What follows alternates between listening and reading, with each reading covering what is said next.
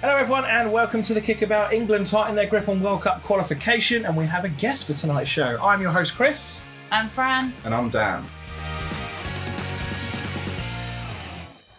Hello, everyone, and welcome to episode number 52. And as I said, we have a guest with us this week. Introduce yourself, Will. My name is Will. Thanks for, be- thanks for having me here. So, Will is from the uh, Rugby Blindside. Is it Blindside Rugby? Rugby Blindside. Rugby blindside. Rugby that's right. Blindside. Um, so we will get into more deeper, uh, into more detail later in the second half of the show, where we're going to have lots of chat about what the two sports can learn from each other.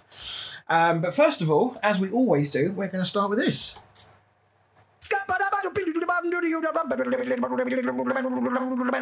Down the stat, man. Um, yes, my stat this week is Are about. you not the- getting your phone out this no, week? mate. This I was is about off- to wow. say, off I was script. about to be like, You can where's tell we got a this guest on the show. He's trying to impress me. He's usually um, I'll need it for the answers. um, so yeah, because the transfer window closed, um, and it's pretty much just seven seven teams made a profit um, this window. So can you tell me which seven they were? I can tell you one. Yeah, I know Joe ruined it a bit for me, but Well, I think that was com- fairly common knowledge anyway. yeah, Is that just Premier League team? uh, just Premier League. Yeah, seven out of the twenty made a profit. All right. Well, Cool. As, as always, we will get to that later. No Fantasy League update this week for obvious reasons, since there's been no extra Fantasy League points awarded because it's been International Week. Um, so, yeah, we will get into the England chat then. So, both games kind of followed a similar pattern in that we were playing teams that, you know, we're expected to beat, we're expected to beat comfortably.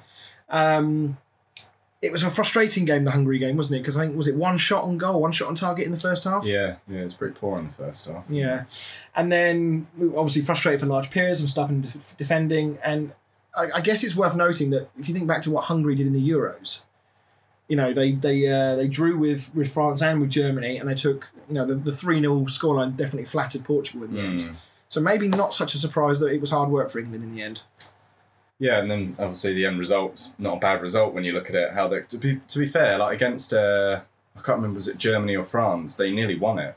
Uh, I think it was Germany last game, wasn't it? Yeah, Because yeah. there was at one point where any one of the four Yeah. teams were going through and all the different connotations. Um, so yeah, not a not a team to be overlooked. I don't think. No, I mean, in all of those games we just mentioned, one thing that was um, was evident was that Hungary did tend to kind of fade away as the Mm. game went on towards the end. So I guess maybe not again surprising that most of the, all of the goals came in the second half for England. Um, one player who will want to forget this game in a hurry is uh, Peter Golaski. Golaski, Yeah. Mm. I think that's how you pronounce it. Uh, the Hungarian goalkeeper. Is it fair to say he didn't have the best of nights? Yeah, funny as well because that football, uh, I was literally saying to someone he was probably one of their best players. So we have you to thank for that, Yeah, don't we? something Well, like that. uh, he's meant to be like really up and coming. He played for like Hereford about three or four years ago, and is he at RB Leipzig? yeah, now? is it like So he's had quite a rise, but not a good night. So I mean, I, I guess if we talk about some of the individual performances, I mean Sterling, it was a very similar performance, or sorry, very similar lineup to the the final of the Euros, with the exception Mm. of Grealish in for Saka, I believe. Um, what did you make of some of the performances? Grealish stood out for me, Sterling as well. yeah, I think Grealish always plays well. Southgate just doesn't seem to like starting him for some reason. It has just become this sort of prodigal son thing, isn't it? Yeah. Like this Gascoigne figure that no matter when he comes on, where he is, he gets the loudest cheer every Yeah. time. fans just seem to love him. Yeah, and I think looking at our team, when the likes of Stones and Maguire, like we're quite good at set pieces. So having Grealish, who gets fouled every ten seconds, is quite good for England. in my opinion. Uh, I should also notice. I just remembered that, that I've got the fan on in the background, so if you can hear that, don't don't uh, don't hate us. It is quite warm in this room tonight. So, um, and then a couple of the other players. Declan Rice had another good performance, capped it with a goal. Granted, it was not the best goalkeeping again, um, but unfortunately, we find ourselves yet again talking about some of the unsavoury and awful scenes uh, in the crowd. Um, I mean, I probably it- it's sad to say that we shouldn't be too surprised about this anymore. And that's how bad it's become, in, in, in, in my view. in That everyone before the game, the talk was was that are Hungary going to behave themselves? This isn't the first time Hungary have been uh, in trouble for this sort of thing Mm. either. Um, I mean, it started at the, s- at the start of the game with the booing of the taking of the knee, in which Hungary didn't partake. Um, I- I don't. un- Where do where do we go from here? Like, because it's just not going away. I don't really know how you stop it, to be honest. I think it's just got to be stadium ban for a substantial amount of time. Not just one. because they're on about um, like maybe thinking about chucking teams out of like competitions, but I think if it was say England being racist, you know, if there were a minority of racist England fans, it'd be harsh on the rest of us for England to be chucked out of competition. Yeah, we'd all be we'd all be praying that they don't, yeah, right? because So- of the minority of people. But yeah, I, I agree with well. I think stadium bans is the only way to do it. Because they were, were they fined after the Euros? in Hungary. Yeah. I believe they were, and I don't think it was anything more than that. And as it usually is the case, the fines are pretty minuscule and irrelevant. Um, so yeah, I know what you mean. I mean the the scenes obviously at the first goal when Sterling scored, um, where he's absolutely just being pelted with. Uh, If With in doubt, bottles though, and everything. Drink what they throw at you. yeah, absolutely. Although there's a don't theory, always know what's in those. Well, it's, cups. it's a bit like, well done, guys. and also a bit of sus that Declan Rice in the Euros was saying that he's never had a beer before in his life, Yeah. and now he's just sipping beer thrown at him from a ran- random Hungary supporter. He hopes it's beer. I think Grealish had a go as well, didn't Yeah, he? yeah.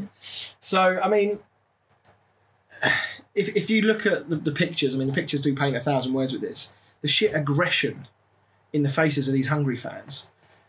I don't. I can't comprehend of a, of, a, of the mind of a fan who walks into a football match and behaves like that. Do you think? I mean, these people surely don't behave like this in day to day life, do they? In their jobs, at their home life. You never know. You don't know, do you?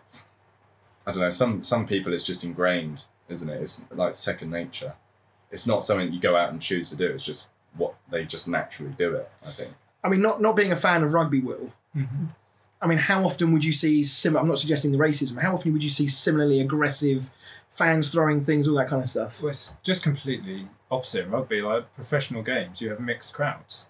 So Can you imagine doing that in a Merseyside derby Can you or West Ham imagine Millwall? that? There'd, there'd be you, deaths. You go to like an England, like especially international. You go to like an England France match. You'll have England fans sit next to France fans, and they just get on. yeah, It's just a completely different atmosphere. yeah. It's. I mean, I- we're well past the point of no return. I know it's it's nothing new with football. The the uh, the sort of hatred that certain fans have for each other. Um, but it's always puzzled me as to why that hatred is so strong. Um, so There's a lot of fans. Well, maybe not a lot, but you get fans that go to the football that aren't even interested in the football. They go there for the fights and the Mm-hmm. you know like your football factory type thing. Yeah, and, and without wanting to be too stereotypical, those sort of uh, sort of Eastern European, Hungary, Ukraine, they, they have they are renowned for their ultras as, as they call them. Um, were you surprised that England didn't do more on the pitch? And I'm talking about things like going to the fourth official because there's this sort of three step process, isn't there? Which I think Tyrone Mings did in one of the last England games. I can't remember who it was against, but it didn't to me seem like that had been done. So England just kind of got on with it. Yeah. Um, Is it one of those things England players just thought, "Do you know what? that- what's what's he going to do? let's Yeah, let's yeah, just I get think get so. the three points, move on, and Yeah. we'll let the well, authorities I think deal with you it. know the whole the whole drink and the beer type thing was their sort of protest, wasn't it? So Yeah. Well, I, I did hear a report from Summer saying that they didn't actually hear the abuse until fairly late on. And it was Right. until England scored, so probably the second half, that's when the cups were thrown and everything like that. That's when they properly started to feel it, but they didn't really hear anything Mm. on Hmm. the pitch. I think it was the I- ITV commentary, wasn't it, where they went down to someone on Yeah, the sideline yeah, they said, and they yeah. reported it before before you could really see it kicking off around the stadium. But when Hmm. you saw it kick off, yeah, it was bad. yeah, pretty vile. Um, as I say, at the time of writing, I I don't, I haven't seen anything personally about what they're doing other than that FIFA No. have said they're going to investigate. Um, if we're talking about um, fines, do we think that that's enough? I don't personally. I don't think it is. Not. I mean, even really substantial ones. I mean, fans don't care. They're not paying it, are they? no. So I don't know. It's just, it's just becoming so common now. That it- it's it's it's sad that it's becoming so common. Um, what about expulsion from tournaments? Do you think that will go as far enough to, to stop these fans, or do you think it's these fans literally don't care if the game goes on or not? Well, it's ha- happened before, isn't it? Liverpool, Mm-hmm. European finals, they had a five year ban Mm. for fan behaviour, so it's not like it hasn't happened before. Do you feel like football's gone with the sort of the, the financial aspect, the uh, the money that involved at the top level? Do you think that? I mean, let's say for example, um, England were banned. The the the, the outpour of lawyers and suing, and God knows what else, would kind of just take the it would take away from the point of what the fan, what the ban is trying to, to do. I think the problem is there's just a lot of empty gestures. Like, for example, the whole taking the knee. Like at, at, at first it was like a, sort of symbol, and I understood it, but now it just feels like a, I don't know, like a, a franchise. I sort yeah, I get I know what you mean. It, it just feels like what's the next? We said before, what's the next step? Yeah. It feels like that was a perfect moment to bring everyone together, do the taking the knee, show the solidarity, which I still don't really have a problem with them doing now. no. But I just feel like, well, if, if that's literally the only thing that you're doing, how do you think that that's going to translate Yeah. into differences off the pitch? It's just not, and that's why you see more and more teams. If anything, I think it's Stop brought it now. out. It angers a lot. of people, Yeah, I doesn't think it? it shows how much racism there is because there's booing. yeah, I mean, if you're going out of your way to boo it, then yeah, I'd, I'd, you know, I'd love to talk to some people who boo it and find out why they boo it. Are they just inherently racist? Mm. or are they booing it because they're tired of it, you know, happening and then nothing else being done? You know, what, what's Yeah. their reasoning behind it? I mean, I mean, if I- they are inherently racist, then they're doing a great job of exposing themselves. Yeah. I'll say that. Like I had clients that I spoke to during the Euros, and they said they weren't going to watch England because of them taking the knee. Like, you've got to get a crazy. life, haven't you? Like, That- that's that's crazy. ridiculous. I mean, it's, it, they literally do it for about four or five seconds. Yeah. Just avert your gaze if Yeah. you're not if you're not Pause- interested pause in it. it. Go and make a tea. Yeah, exactly. So right, um, let's move on to the second game: England v Andorra. Um, an entirely different starting lineup um, against a, a team who very similarly set up to how Hungary did with a sort of compact defence. Uh, but we did get a debut for Patrick Bamford On How his did- how- birthday as on his well. birthday as well. How, how did Oh. we? Uh, It how was did we his think he birthday, did? And it was Saka's birthday. It was Saka's birthday. Yes, it was. Did you see um, during Saka's interview at the end, uh, all the fans were singing happy birthday to him? Were they? Yeah. Love it. Ah. Yeah, love He's that. got such a lovable face. He's Yeah. so cute. So yeah, what, what do we think of uh, Bamford's debut?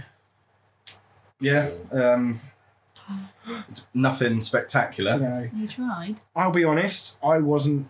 I'm still not convinced he's good enough to take to make that step. If I'm Oh. honest, I would Yeah. agree with you. I, if England are looking to make the progression that they're making at the moment from semi finals to final, if you're going to take that next To step, win. Bamford is not the one that's No. going to do it, is he? I think it's. I think it's right that he was given the opportunity It's nice for Mm. him but it's because of not- his goal scoring record for Leeds. If you're picking, you know, we always whinge about not picking players on form. So therefore, Bamford. I think Southgate's done a very good job in picking him now rather than picking him for the squad for the Euros when all the talk was about him, him playing.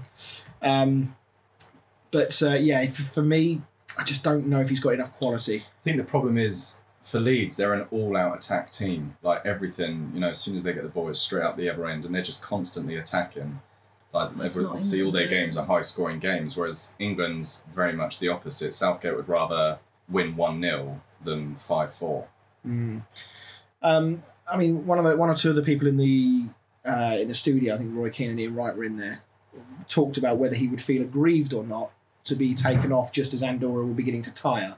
Um, they they brought I think Kane, Grealish, and Mason, Mason Mount Mason came on as well. Um, got Phil for Andorra there, haven't you? yeah, Come on, I think That's true. we've done really well keeping the score I down. think, yeah, I Oh, think they're it was bringing only these guys one 0 on. at that point, wasn't it? Yeah. Or- I mean, th- I mean, those guys came on, did change the game, but I guess Bamford will be looking at it thinking, well, we've played just over an hour, however long it was. We've worked hard, we've begun to tire them out, and we weren't given the chance to kind of reap the benefits from it. So, do you f- do you think that's a valid excuse, or do you think that Southgate had to change it because he wasn't seeing the, the scoreline creeping up? Well, he had the options to change it, didn't he? When you've got a bench of Harry Kane, Mason Mount, and that. Um, but I think for his first, that's why he played him. It was a team against Andorra. We were always going to beat Andorra. Mm-hmm. Um, so I think it was the perfect game to play him, and he can build on it from there. We weren't expecting him to go out and score a hat trick in his first game. No, I, mean, I guess the wider the wider talking point about this game is that, with respect to Andorra, this is not a game that's going to live long in the memory. No. Um, It's a game that England are always expected to win, and it's one of those games where if you don't thump four or five past them, it's seen as a, a disappointing result. I, I Um, don't think I was the first person to Google where is Andorra.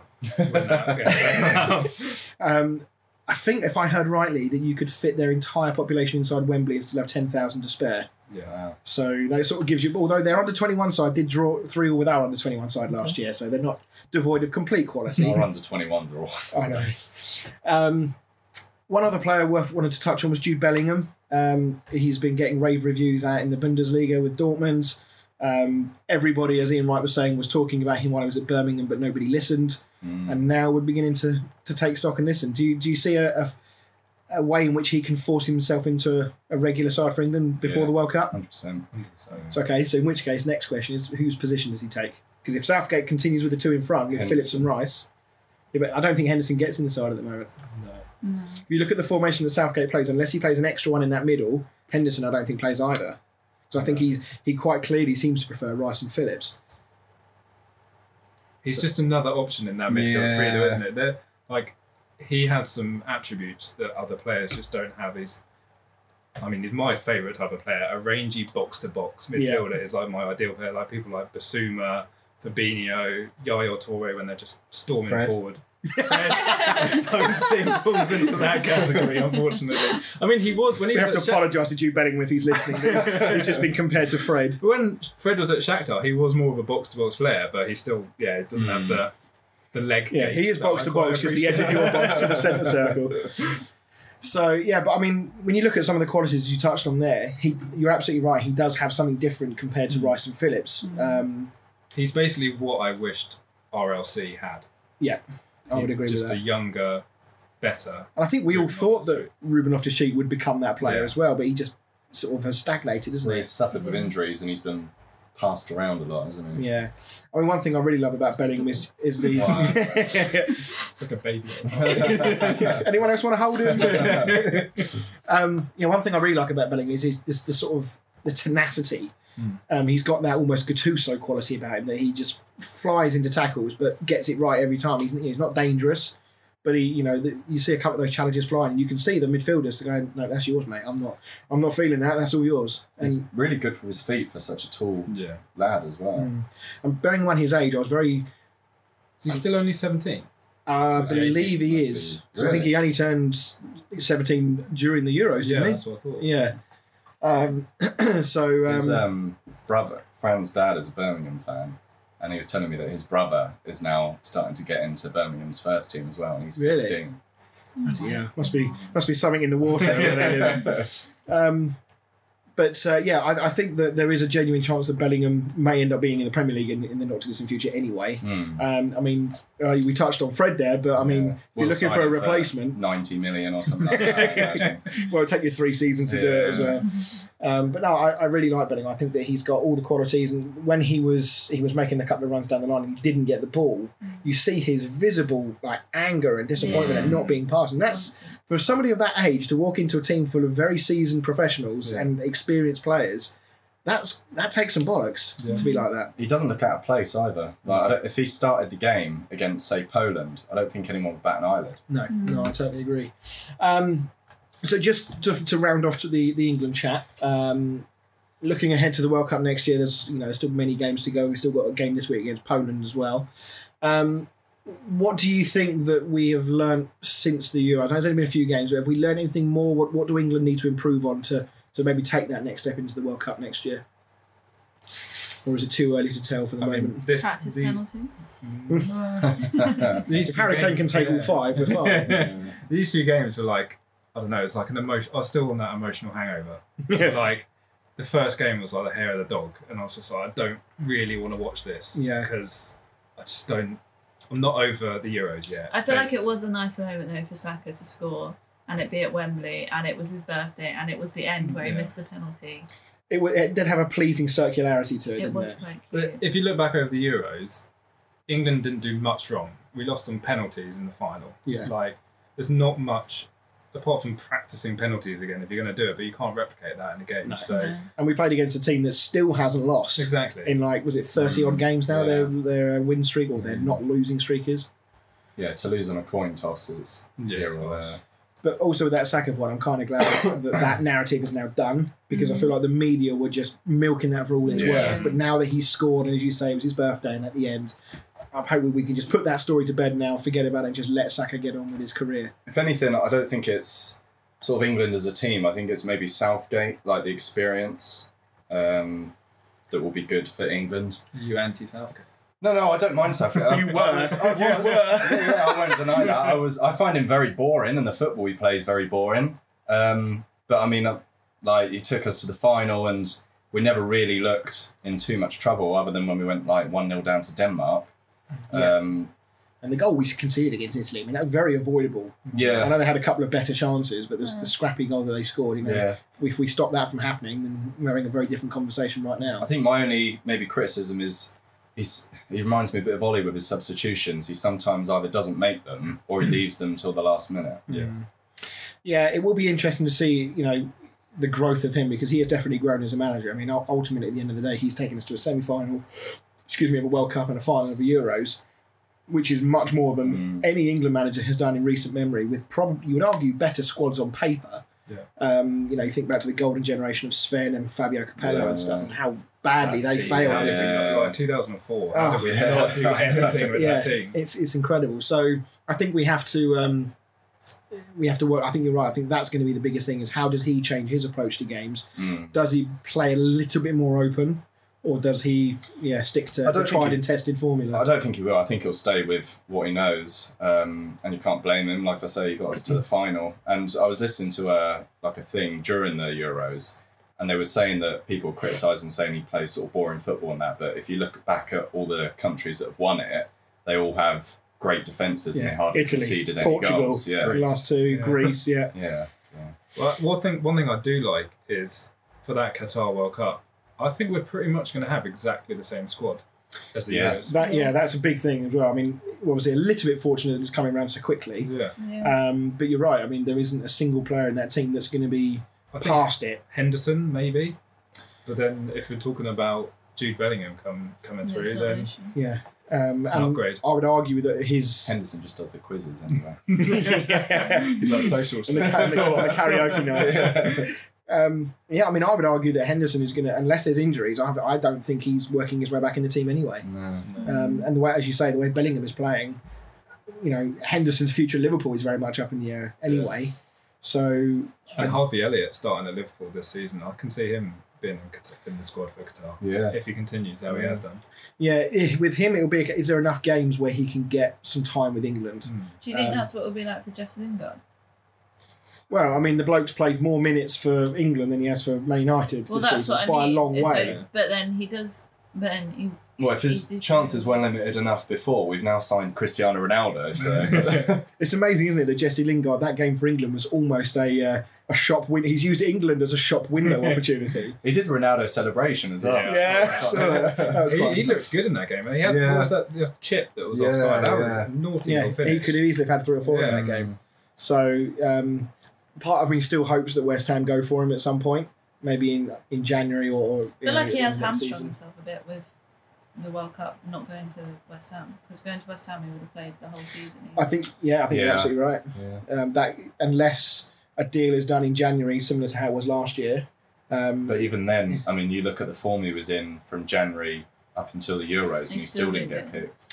no, that's Well, true. he did for that weird friendly, didn't he? Yeah, yeah, he did. yeah, Yeah, And then I- just I- not Where he just included in played all the squad. players that weren't going. Yeah. Unless he has luck and someone gets injured. Yeah. against Wolves. Yeah, it, Southgate, we know, does like to pick players that he trusts, and he quite clearly does trust Jesse Lingard. Yeah. Because if you were picking them on, on form, you wouldn't have played Lingard because it's just not played at all, apart unless you're counting pre-season friendlies. So yeah, we'll uh, we'll, we'll obviously um, we'll see how that all pans out. Right, transfer rumour mill time, Mister Mister Daniel. So we didn't do an extra episode. Well, not rumours anymore. They're not rumours, done deals. Yeah. Um, we uh, we didn't do an extra episode. We didn't feel like there was enough. Slash, we didn't have enough time to, to do Yeah, one. Yeah. Um, but there were still a number of transfers done on deadline day, and it was, you know, as we said before, you'd never know there was a pandemic on with the amount of uh, money flying around. Yeah, um, I'll just sort of go through all the the ins and outs of each team over the entire transfer window, and we can just pick a few out. Um, I won't bother naming like the youth players that have gone on loan to League Two teams. um, starting with Arsenal, they obviously signed Tavares, uh, Lokonga, Ben White, Odegaard, and Aaron Ramsdale, and on deadline day, Tommy Yasu. It's it's strange, isn't it? Because there's been this narrative about Arsenal about how much money they've spent, and I, it's not the complete picture. And everyone likes to pick out that particular stat, but if you look at the wages they're probably paying these players compared to Mm. United who signed these players for less money, but you look at the wage bill increase and it tells its own story. Um, but the concerning thing for Arsenal right now, and we've been bashing the hell out of them recently, um, is that it just does not seem to have solved a thing. If anything, it's made them worse. Yeah. Um, so Arteta has got an in- unbelievable job, not only to save his own job, but to sort this team out um, and get them playing and get these players into. into I mean, Odegaard shouldn't be a problem because he was there last year. yeah, Um, I think. Sorry, go I on. was going to say, I think Ar- uh, Arteta's the problem. I- Yeah. I, just don't know much about football, but I feel like I know enough tactically. Basically, I played football manager. that, that makes everyone. that all I just see them doing is just passing it down the wing, back into the centre, back to the other, and they're just doing this horseshoe shape, round and round and round. And when they do get the ball into the box, they're crossing it into like two or three defenders to like Martinelli. And like, what is he going to do with the cross from, I don't know, from a right wing back or anything like that? They're just not creating chances to Yeah, anything I- that I- would create a goal. I've been saying to Chris, I think where he's been at City, he's trying to play the Man City way, but he Yeah, they hasn't got just the don't Man have the City players. players.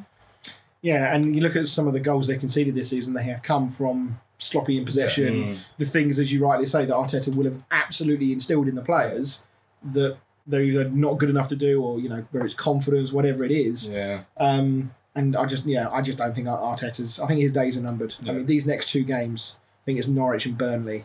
Yeah. I mean, Still don't win them. it's got- incredible to, to talk in you know in early September about a manager potentially losing his job Mm. in in that space of time. But that's that's where we stand on it right now. I think. Um, go on, mate. No, I was just going to say, I feel sorry for Ben White. I'm a secret Brighton fan. that Not so secret. not so secret anymore. But yeah, and I just think he's going to get a lot of the criticism just because he was their big money move. Yeah. But I don't think it's all his fault. I just like he's I mean, that team was failing before he turned up. yeah, and Um, he's not the defender that they need. One, he plays in the back three, and he had Duncan Webster next to him, who are both incredibly good and big defenders, And very if you- organised Yeah, as and well. if you've got Pablo Mari and Rob Holding and Callum Chambers, who is in between a right back and a centre back, Mm. and neither of them. So I just feel sorry for him that every, they look, the fans are looking at him thinking, "Oh, we signed a fifty million pound player. He's going to fix our defence." Yeah, they're, It's they're just looking not at him gonna happen. in the same way that Liverpool fans now look at Van Dijk. Yeah. Yeah. And That, it's that just- we want you to be our saviour. yeah.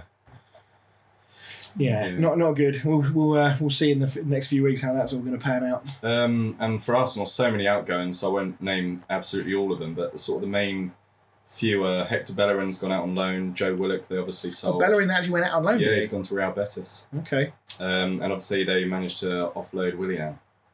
Y- yes, although He that took was a contract. Yeah. So yeah, Willian was obviously so desperate to get. Did you see uh, Didier Drogba's t- tweet by the way? No. So um, he said another job well done, and he tagged in Willian, Petr Cech, David All the Luiz, Arsenal. all the players that Yeah, gone from Chelsea Chelsea, to sorry, yeah. Arsenal, um, as if like they were undercover spies. but yeah, he yeah tore up, tore up his contract, um, did away with any kind of uh, he did do fee a, that they would give him. Yeah, he did an Instagram post saying that he'd been sort of criticised for just going there to earn the money and stuff like that, and that's why he ripped up the contract to sort of say, "I'm not here for the money. I wanted to make a difference." Well, if ever if ever there needs to be an example of how footballers don't need these big payoffs, Mm. you've just had it right there. Yeah. Is he retiring? Or is he- No, he's gone to Corinthians. Okay.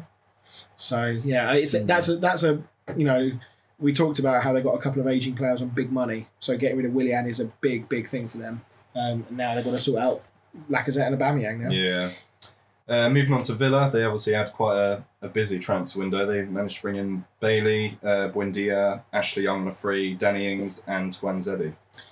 Yeah, I think they've had a very very good transfer, and arguably one of the best in the league. I think. Um, you know, any team losing a player like Jack Grealish is gonna you know struggle to fill the. Mm. Uh, the, the, the that's sort of void that he leaves. But I think in the players they brought in, um, we've not seen it yet. Um, we've seen glimpses of it, but we've not seen it come to fruition yet. But I think that over the course of the season, I think you're gonna, I think Villa are gonna have another good season this year. Yeah. Um, and outgoings, quite a few. Obviously, the main one was Jack Grealish. Yeah. Well, I think what Villa did well was they spent the Grealish money before they had it. they knew he was going. They must they must have got wind that Yeah. a, a City bid was coming. Um, I mean, to be honest, the Villa owners are absolutely loaded. So Yeah. even if they spent that money and didn't sell Grealish, it wouldn't have mattered to them Mm. anyway. Yeah. Um, Brentford signed Onyeka and a- Aya, Aya from uh, Celtic. Yeah. Sorry? On Football Manager, he's a good player. Here we go. He's a very good player. um, and I don't know any of the outgoings. I can't say many people, unless they're big Brentford fans, would know them either. Um, they were just contract expiries, so Yeah. I don't know where they're. Yeah, I mean, still unbeaten in the Premier League at the moment. Yeah, Brentford yeah. Um, started solidly, and uh, you know these new clubs that, that come up from the Championship often find out that it's their defences that often get them relegated, not necessarily their strike force. Mm. So the fact that Brentford are looking fairly comfortable, well, not comfortable, but fairly solid at the back so far, is uh, is a really good sign if they want to survive this year. I like their manager. I was just Gotta like, love look at him. He just looks like a cool guy. Got his head screwed on. Yeah, Is it Frank? Is Thomas it? Frank, yeah. yeah. Um, moving on to Brighton, a few players that they brought in. Actually, I didn't realise how many bro- players they brought in. Uh, Uh, Sarmiento from Benfica, Mwepu from Red Bull Salzburg, Sherpin from Ajax, Mitoma, um, Kadra from Blackburn, Cucurella from Getafe, and Sema from Slavia They Prague. did get Seamer in the end of the day. Yeah, they did. Yeah. I think they loaned him He went straight, straight- out though. straight didn't out they? to Stoke. Hmm. Just- yeah. Yeah. Interesting. Okay.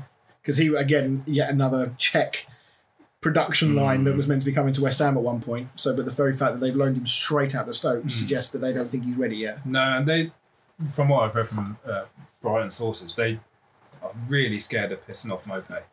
They like he's seen as their like centre forward and their main guy at the moment, and because they were linked with this forty million pound player Darwin Nunes from Benfica, which just never got across the line. But they just yeah they just don't want to piss him off basically. So any striker that comes in is now just back up. And they've Brighton have always struggled for goals when they've been in the Premier League, and I think Potter has just said to the players like Trossard and McAllister and those around him, you guys need to up your game and start getting five to ten goals. It's not all on Mope up front getting 15, 20 goals. So. Well, there ru- were rumours about Mopé going to Everton, I think it Yeah. was. Um, and obviously that hasn't Basuma's still happened. linked with um, Liverpool for a move in January. I think so I think they'll struggle to hold on to him for Yeah. much longer. he's a brilliant player. He is a great player. I'd love him at United to be fair. What, what represent as a, as a not so secret. secret Brighton fan anymore. Yeah. What represents a good season this year? Because we've, we've spoken very highly on the show about Graham Potter Mm-hmm. and the work that he's done, and with a let's be honest, an, aver- an average Premier League squad, Yeah. um, a couple of good additions, and the way they play, you know, can Brighton start to start being a bit more ambitious? Yeah. and climb up that league. I don't think too ambitious. I think mid-table Mhm. because they've been in the Premier League. This is their fifth season. and They've never finished above 16th. Wow. They've never got more than 41 points. So people look at them and think, oh, they play great football, but they're always still down the bottom by the end of the year. They'll have these runs where they go on and win a few games, but Graham Potter, I think he's won two games already. He hadn't won two games until January last season. Wow. So, I mean, you've got to yeah take everything with a pinch of salt, basically, but mid-table, comfortable, and then build on it from there. I think. It's always felt like Brighton just needed a striker. Yeah, That was all they were missing. So if Mopé can start firing Yeah. properly, well, he, he went off injured in one of the earlier games with a dislocated shoulder, oh, and then played the next. He did play the next game, but as someone who has dislocated their shoulder multiple times, it's just Mm-hmm. going to be a recurring injury. me, me and you can have a look. Yeah. Don't get him started. Uh, moving on to Burnley, they uh, they signed Maxwell Cornet, the Umbro fan, um, Wayne Hennessy, and Connor Roberts from Swansea. Yeah, not exactly signings that are going to set the world alight. Um, I'll be honest, I don't know much about the uh, the Umbro fan, but yeah, a little bit like Brighton we were saying about what represents a good season for them. I think all of these clubs that have been hovering around the bottom, I guess their next step is to just not be looking over their shoulder, to have a comfortable season where they look up rather than behind them. Yeah, I think with Burnley, they're never really too fussed about pushing towards Europe and that. They're just happy to be in that mid-table Hold them place. on. Yeah, Just sure, I mean, there's been a few over the years rumours about Sean Dyche and could he manage at a slightly better team? Are Burnley in trouble of losing him because regardless of whether Sean Dyche can do it somewhere else, he clearly is very key to them staying in the league. So if they were to lose him, regardless of what happens to Sean Dyche, they may struggle if they lose him. I really couldn't imagine Sean Dyche without Burnley and Burnley without Sean Dyche. I know to what be you mean. honest. Match made in Yeah. Um, in terms of outgoings for them, it was mainly just loans. Um, Chelsea, uh, they obviously signed Lukaku, Sauniguez, and they signed Bettinelli on a free from Fulham. Okay. Um, Sauniguez was an interesting one Hmm. um, because if you the position that he's going to come into that sort of central midfield role, you know there are still people at the club like Ross Barkley, Loftus Cheek, who clearly I mean Ross Barkley hasn't even got a squad number this season. Is he not? Um, you know, completely and utterly just. You know, he, he had such a good half season with Villa last year. You thought that somebody might have taken a punt on him on, a, Hmm. on a loan, but nobody did. Um, I think it's just injuries for him, though, isn't it? He can't Mm. stay fit. Same with RLC. Though. Yeah. Yeah. What used to they? Jack, it's For like a a club, Jack, it's- Wil- Jack Wilshere. Yeah. it's like this sort of conveyor belt of English talent that just Jack can't stay fit. wheelchair. I like to call it. he's been getting apparently his son's been getting bullied for that at school. I bless saw him. So um, has he found a club now? that. No, he's, I think he's been. He's been training Training with someone, with isn't someone, he? yeah. isn't it? Yeah. Yeah, I hope he does find a club because it's it's just, it's quite because apparently he's he's actually said he's not been injured since 2019. hmm. since like January 2019. It's just that n- nobody wants to give him a chance. Maybe they're so scared he's going to get injured they don't play him. It's a shame when players with s- like such massive potential do just get ruined by injuries, Mm. Yeah, not good. like Phil Jones. Um, outgoings for Chelsea, they obviously loaned out about 30 youth players, As they do. um, but they let go of Tamori, uh, Tammy Abraham, and Who was Kurt- absolutely tearing the place up in, Yeah, in Italy right and now. uh, Kurt Zuma, and they all went for about 30 million each. I've got a mate who's a Chelsea fan, and he was really, really pissed off that Tamori went.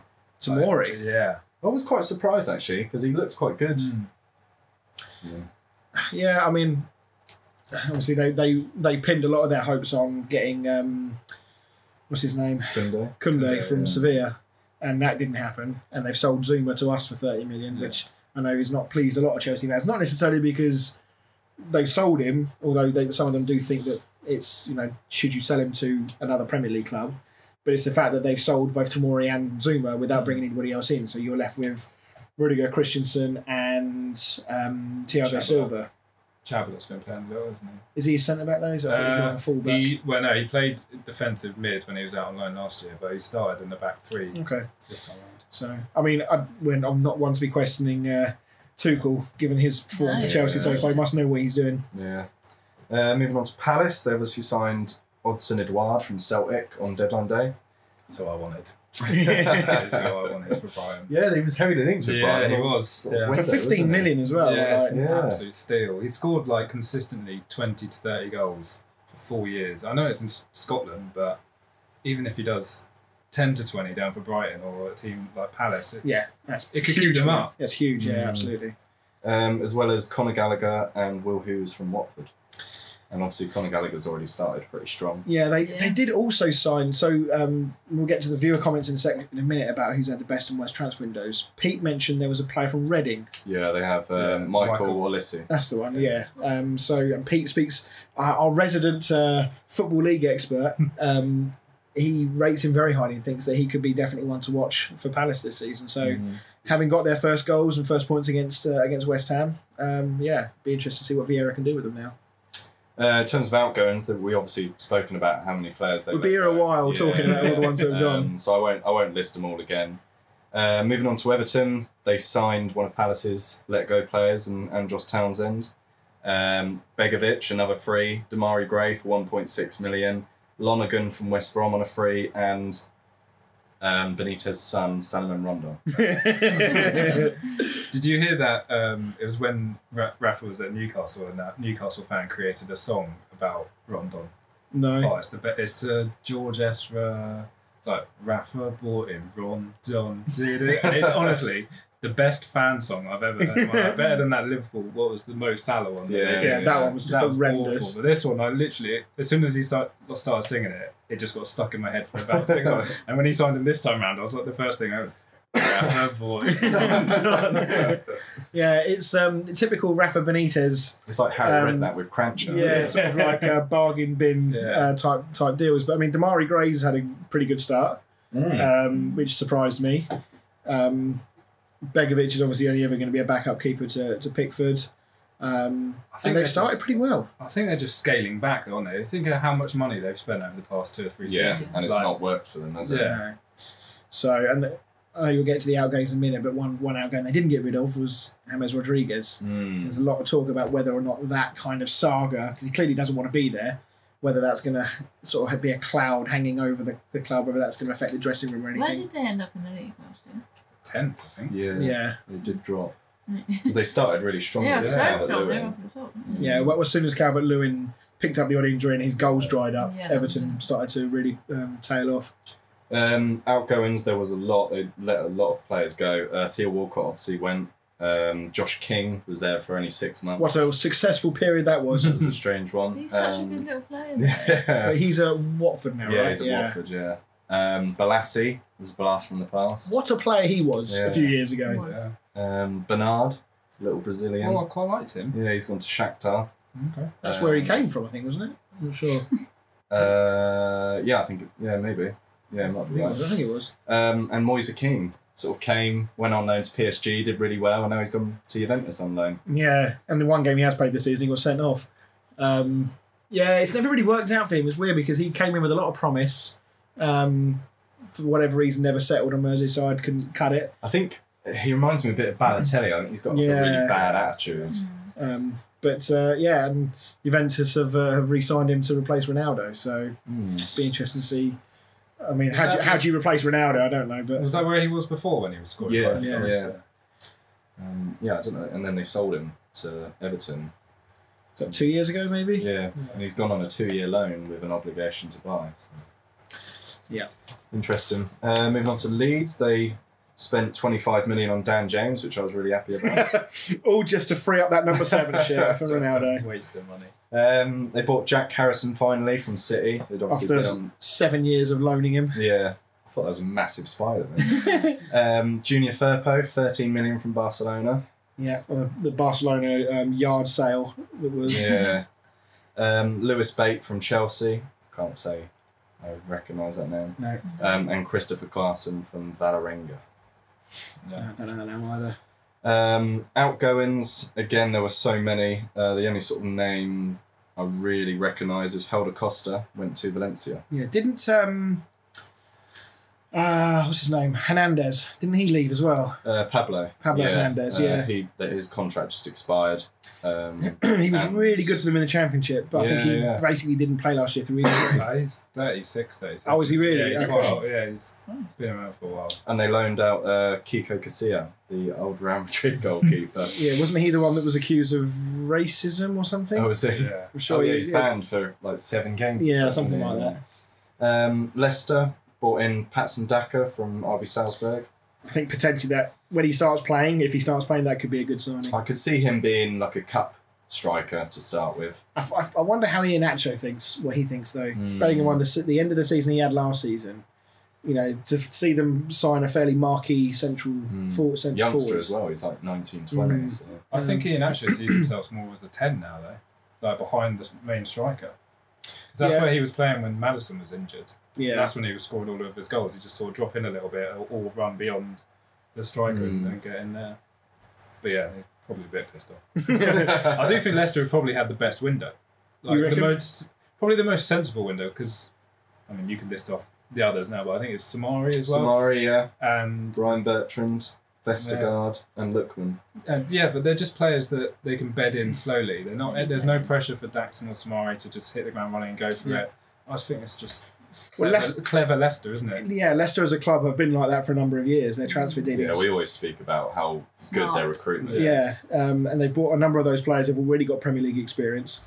Um, they've identified very quickly. I mean, we talked, we touched on, um, you know, Man United and West Ham and how slow some of their transfer dealings are. Mm. And you look at what happened to Fafana when he broke his leg. Yeah. Within a week, they'd signed Vestergaard. Yeah. You know- Fifteen million as well, I think, for a Premier League sort of centre back. That's not bad. No, that's very He must good. have had one year left on his contract. I can't imagine Southampton would have let him go for 15 million.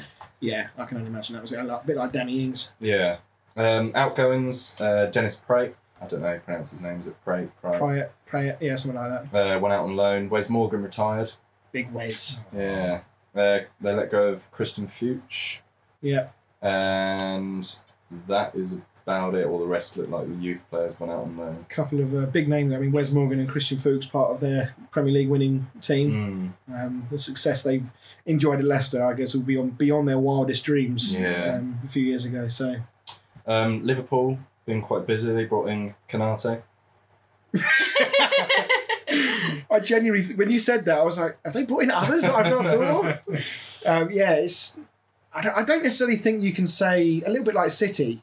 Um, e- even though they've only brought in one player for fairly big money, you can't say they've had a bad window because they frankly don't need to strengthen as much. Liverpool more so than City because I do think they should have replaced Wijnaldum. Yeah. Um, but they have had a number of players come back from injury, and I know it's a eight old saying. Of, I hate it. I know that it's like it's absolutely like a new signing, but when they have been out for so long, it when they come back in, it does solve a lot of the problems that they Yeah. thought they had.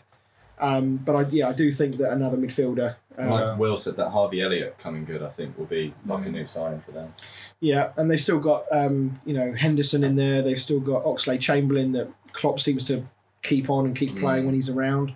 Uh, they've got Tiago, so they're not, they're not short of Fabinho, Cater, so they're not short of quality. No. I thought Cater was going. Uh, Wasn't he rumoured to be? Yeah, I think it was rumoured.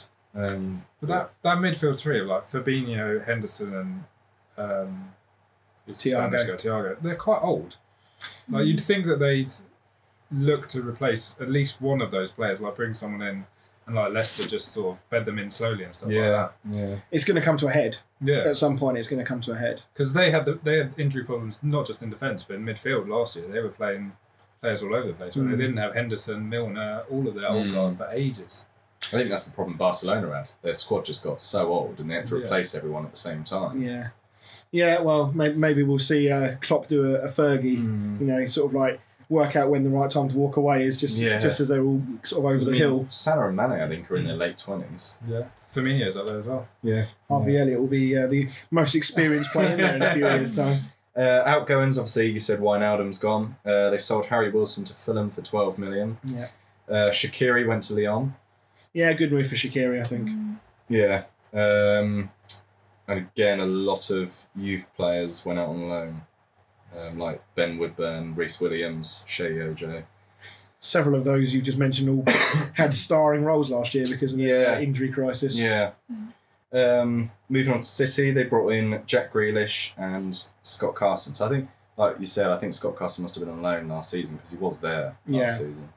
Yeah, Grealish is a funny one because again, like we just mentioned, Grealish plays in a position that they did not need to strengthen. It felt like it was a transfer they made because they didn't want anybody else to have him. Yeah. Um, and I'm still, I'm, I'm going to keep saying it. I know Fran disagrees with me, but I'm going to keep saying it. They're going to suffer at some point this season. The question about striker is going to come up again. They're going to have a couple of games where they all of a sudden don't fire, and that lack of focal point, the lack of that st- number nine, is going to catch them out at some point. Whether it catches them out enough to they they don't win the league or you know makes the difference, I don't know. But sooner or later, they're going to have to address that. Yeah, I think the Grealish signing was to bring in more fans as well.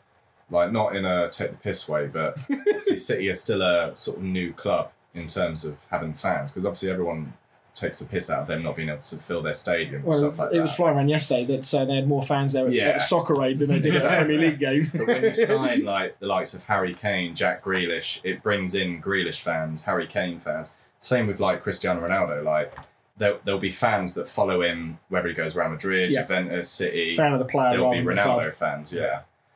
Um, Yeah, Yeah. I, it'd be interesting to see how they do. I think obviously they're still going to be strong. They're still going to be up there. Of course they are. But as I say, I just I've just got this feeling that at some point, Fran, me and Fran will uh, Fran would no doubt tell me go and get that humble pie out of the fridge because you're going to need it. But I yeah, hope I can say that. Um, outgoings, obviously Aguero.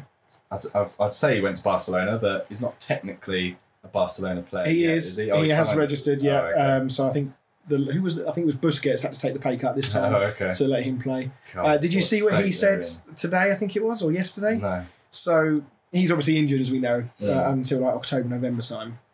Um, and apparently he uh, he gave an interview to a Twitch streamer um, and basically said that it, it's tough here because at Man City I used to come in, you know, hour and a half, two hours before training to work on stuff.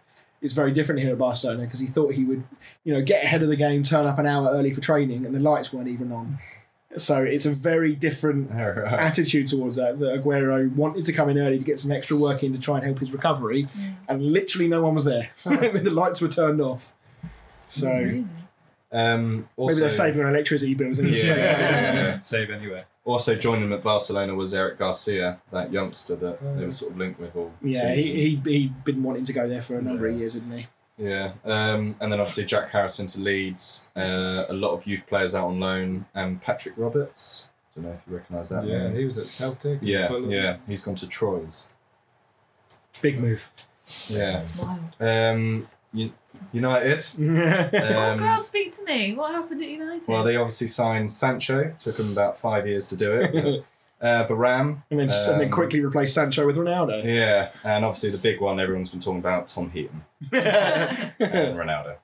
Yeah, I think you have to say that they've had one of the. I, I don't think they've had the best transfer window, just purely because they didn't strengthen in the one area we all knew they needed to outside of centre back, um, and that's that's going to be, you know, regardless of what Solskjaer does in his tactics, Fred and McTominay, that that duo are going to cost you Yeah, uh, more than once this season. They already have, arguably.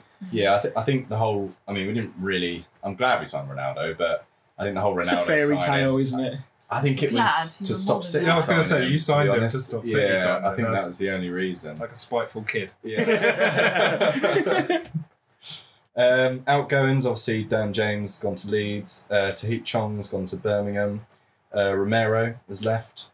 I felt sorry for him, actually, because we just completely shunned him. As soon as Henderson came back. Yeah, and he was He never put a foot wrong for no, and he could have easily been a lot of Premier League goal, uh, Premier League teams like Sort of a first choice. you. Martinez at goalkeeper, to be Arsenal type honest. Yeah. situation. Um, Tillman Zebi and Brandon Williams gone out on loan to Norwich. Mm. Yeah, good sign for Norwich, I Yeah. think, that Hmm. one. Uh, Newcastle signed Joe Willock and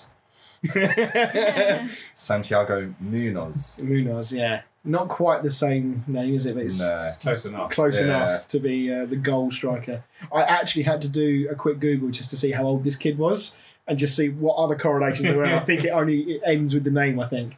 Um, yeah, I mean, we'll get to the viewer comments in a second, but Shearer was not best pleased with Newcastle's I think transfer they're in business. trouble. I genuinely, they- I think if Leicester have had the best, I think they've had the worst because they they bought in um, what's his name from Arsenal, Joe Just Willock. Joe Yeah, Willock. Willock, yeah. But they had him for the second half of last season anyway, so they haven't really. Does it improved. class as a new Yeah, signing? Like, Yeah. it- they're just. Yeah. I mean, I know they improved in the second half of last season, but is it really enough to push on to then stay away from relegation again? I d- I just don't think. Well, I it think is. we've already seen defensively Newcastle look very Yeah. frail. Yeah, massively. And they are so reliant on St. Maximin Mm. because And uh, Wilson. they, they're reliant on Wilson, but obviously as a striker, he's only as good as the service he gets, Mm. and St Maximin is the primary person who's going to serve it, is going to serve him. Willock will improve that, of course, if he Yeah. can recapture the form from last season, but that's a big if.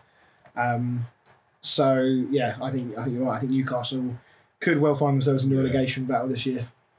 Uh, outgoings, Andy Carroll, contract expired. Oh. What a, what a successful run at Newcastle that was. Uh, Did he ever? Did he score? I have no I idea. don't think Oh, I he think scored. he only came on for a To be few fair, I thought he games, was like- still at West Ham. Still in our medical room. living with Kevin Davies. Yeah. yeah. um, Christian Atsu's contract expired as well. Um, Matty Longstaff went out on loan to Aberdeen. Well, that's weird. I thought he was one of their like prospects that Hmm. they quite liked. Who was the other? Is, is Was it that just one of the Sean? other Longstaff's Oh, Sean- okay. brother, yeah. he's the, the the one that United have been linked with once or twice, isn't he? yeah, but Okay. Matty scored against us both times he played us last season. um, Norwich brought in a lot of players. Um, Solis from Panathinaikos, Angus Gunn from Southampton, Rashika from Werder Bremen, Coker from Southend, I'm assuming that's a youngster, Gibson from Burnley, Not Giannalis, Darren Gibson, is it? Ben Gibson. Oh, Uh, okay. Darren Gibbs. He was forced to retire. wasn't he? Yeah. Oh, was it? Oh, okay, I was Yeah, going to yeah, say Criminal that was. A... conviction. Yes, Oh God, yes, I forgot about that. Thing Yeah, for yeah, yeah. ages, And then, yeah, that's that's said about that. at the moment. Uh, Billy Gilmore from Chelsea, Josh Sargent from Werder Bremen, Brandon Williams from obviously United. So they signed an, an entire new team. Honestly, there's, Yeah. there's about 12 players, yeah, and Kabak from Schalke. So I mean, he was at Liverpool last season, so that's not the worst. no, obviously Billy Gilmore, Brandon Williams, and Kabak are the ones that stand out because they're the ones we know Mm. about. Um, Kabak was probably out of necessity because Schalke got relegated, didn't they? Yeah. So, yeah, so they would have been looking to lighten Surely they their need load. all the help they can get. at the moment. Well, this is we've seen this happen before with Fulham, right? In the past, where they got Yeah. out and signed so many new players, um, regardless of how much money they've spent, and then there's not there's not been enough time to get them all Yeah, you can't mesh them all together. like exactly. So I that. mean, Norwich need it. I mean they've had a horrific start fixture wise to Yeah. the season. Um, it's about whether they can. Is it getting any easier for them now, or have they still got? They They've got got Arsenal, Arsenal. next. Yeah. Um, so yes, it is getting easier. um, But uh, yeah, I mean, it's it's it's going to be a case of can they look past those early drubbings and maintain some level of confidence and, and whatnot going into the Mm. games where they need to get points and they that, I mean they're going to be there or thereabouts down the bottom. I guess at Yeah, least the season. with playing all these teams at the start, you've then got a easier fixture sort of run coming up.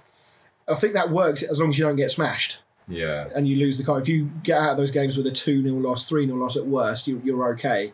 But when they've lost, was it 3 0 to Liverpool, 5 0 to 5-0. City? Um, Look at Yeah. this. so they scored.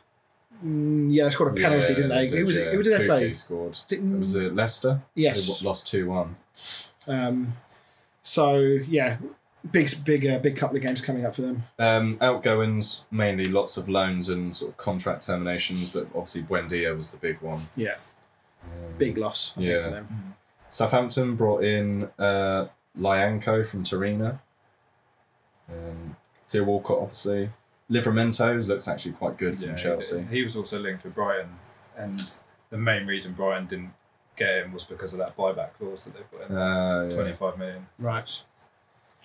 Brian I didn't, think- Brian didn't want that because of that. They basically they just thought it was too cheap Ah, because okay. I think it's a two. It's basically a minimum two-year, and then after that two-year period, it's a buyback clause of twenty-five million. Wow. And twenty-five million for a nineteen-year-old right English. back, English right back, Yeah. is peanuts. Yeah. Chelsea have been clever with that because they've done that with a few other players. Yeah, as they well, have. haven't So we're Yeah. suggesting that that's the deal that Southampton have probably ended up with. Yeah, no, Oh, no, that is, yeah, Okay. twenty-five million buyback. We'll see. Maybe they were just not playing for a while and try and, try and keep, keep him under the radar. Um, another Chelsea player as well, S- Simeo. Um, I, I'm assuming these are youngsters and Thierry Small from Everton. Again, don't know. Um, outgoings, Ryan Bertrand obviously gone to Leicester. Um, Angus Gunn went to Norwich. Uh, Mario Lamina.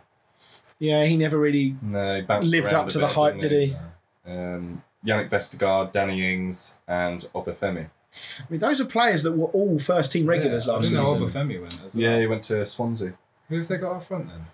Uh, you've still got um, Ched, Ched Ev- uh, Evans No, or not Shay Ched Evans. That's the rapist. Yeah, Shay, Ev- Shay Evans, isn't it? Ch- uh, Shay Adams. Shay Adams. Shay That's Adams. who I was Oh, trying to God. think of. You confused me there. Uh, um, Wow. And uh, what, what's his name? Armstrong. Adam Oh, Armstrong. yeah, from Blackburn. He's looked pretty good since Yeah, he's yeah. come in as well. Um, do we edit that bit out for you, Dan? Good lord. uh, as soon as I said it, I was like, and you repeated it, I was like, no, that ain't right. um, moving on to Tottenham, brought in Christian Romero from Atalanta, 50 million. mm-hmm. He's, I don't think he's started yet, um, but I mean, they've kept three clean sheets, so. Uh, Galini from Atalanta, Brian Gill from Sevilla, um, but Eric Lamela went the other way. Yeah, Um, he's looked pretty good so far. Brian Gill, to be fair. yeah, uh, Saar and Emerson Royale from Barcelona. Emerson Royal is is is hilarious because I ha- I completely didn't realise that Barcelona only signed him about six weeks previous to Spurs buying him Signing. from them. Mm. Um, and you know, there's been so much coming out about Barcelona as we know, but one of the things that's come out is, uh, I think it was Emerson that came out and basically said that you know Barcelona sold him up the river with the dream of playing for Barcelona, and Pjanic has also come out Mm. and talked about how badly he was treated. So, and I suspect that this isn't the end we've heard from all of these stories, but from Tottenham's point of view, I think you know we'll wait and see whether he was ever going to be a Barcelona player or not. But for thirty million, today's world, that's not a ridiculous risk in Mm. today's world. Means they got three right backs though, which is interesting. Is he not a left back? I thought he was a left No, back. he's a right back. Okay. Um, Well, they got rid of Serge Aurier, didn't they? They tore up his Yeah. contract. yeah, they've got uh, Doherty and Tanganga. Tanganga. Tanganga's been all right, I think, so far. Um, so it'd be interesting to see which one of them's the third choice. I assume Doherty. Which, as we said last week, is weird given the relationship with Nuno. Yeah, So, maybe betrayed him by leaving. yeah, he's not, he's not forgotten. uh, outgoings, they got rid of Gazaniga, um, Danny Rose. Where did he go? He's gone to Watford. Okay. um, Lamella, Juan Foyth, uh, Joe Hart went to Celtic, He's having a great time up there from what I've Yeah. seen so far. um, and it's just skipped for some reason. Uh, Sissoko went to Watford as well. that went under the radar a little bit. good. I Yeah, think I, that's didn't a even decent- realise he was there until I saw him in a Watford shirt, and I was like, "Hang on a minute." I think that's a fairly. I mean, how much they pay for him? Does it say? Uh, yeah, six mil. I mean, that's, a not decent. a bad That's a good signing. Um, Because that uh, documentary, uh, the Spurs one, all you saw from Sissoko was they were just hard working, shows up on time, Yeah. good around the dressing room. consummate professional. Um, Yeah, just that's a good player to have in Hmm. your team. Mm. He's what thirty? Yeah, got to be around Mm. Yeah, that. I mean, he's got Champions League experience with Spurs. Hmm. Um, whether you rate him or not, that's going to be I do- handy for, for Watford. I do remember when Spurs signed him. Was it from Newcastle Yeah. for like Mm. thirty million? Like a few years ago, I was like, Newcastle. What were- are they doing? Yeah, laughing all the way to the bank. They were.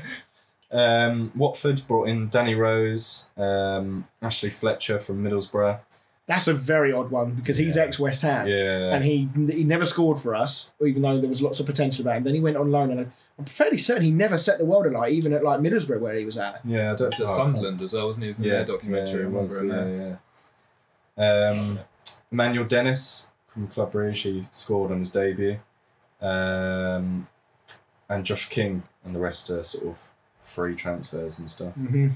Um, outgoings, a lot. uh, Troy Deeney's obviously Troy one of the Dean big has ones. obviously gone to Birmingham. Uh, Andre Gray has gone to QPR. Chalaba's gone to Fulham. Um, which is weird. I don't think I don't really see Chalaba as like a championship player. I thought he was quite quite a decent player. Yeah. but- um, who else? Jerome Sinclair left. Isaac Success. I'm disappointed he's not in the Premier League just because of the name. Yeah. it's not as good as uh, Marvelous. Marvelous Akamba, Yeah. Akamba, whatever his name is. Yeah, Uh, moving on to West Ham. Left it quite late, didn't they? yeah, as we always do.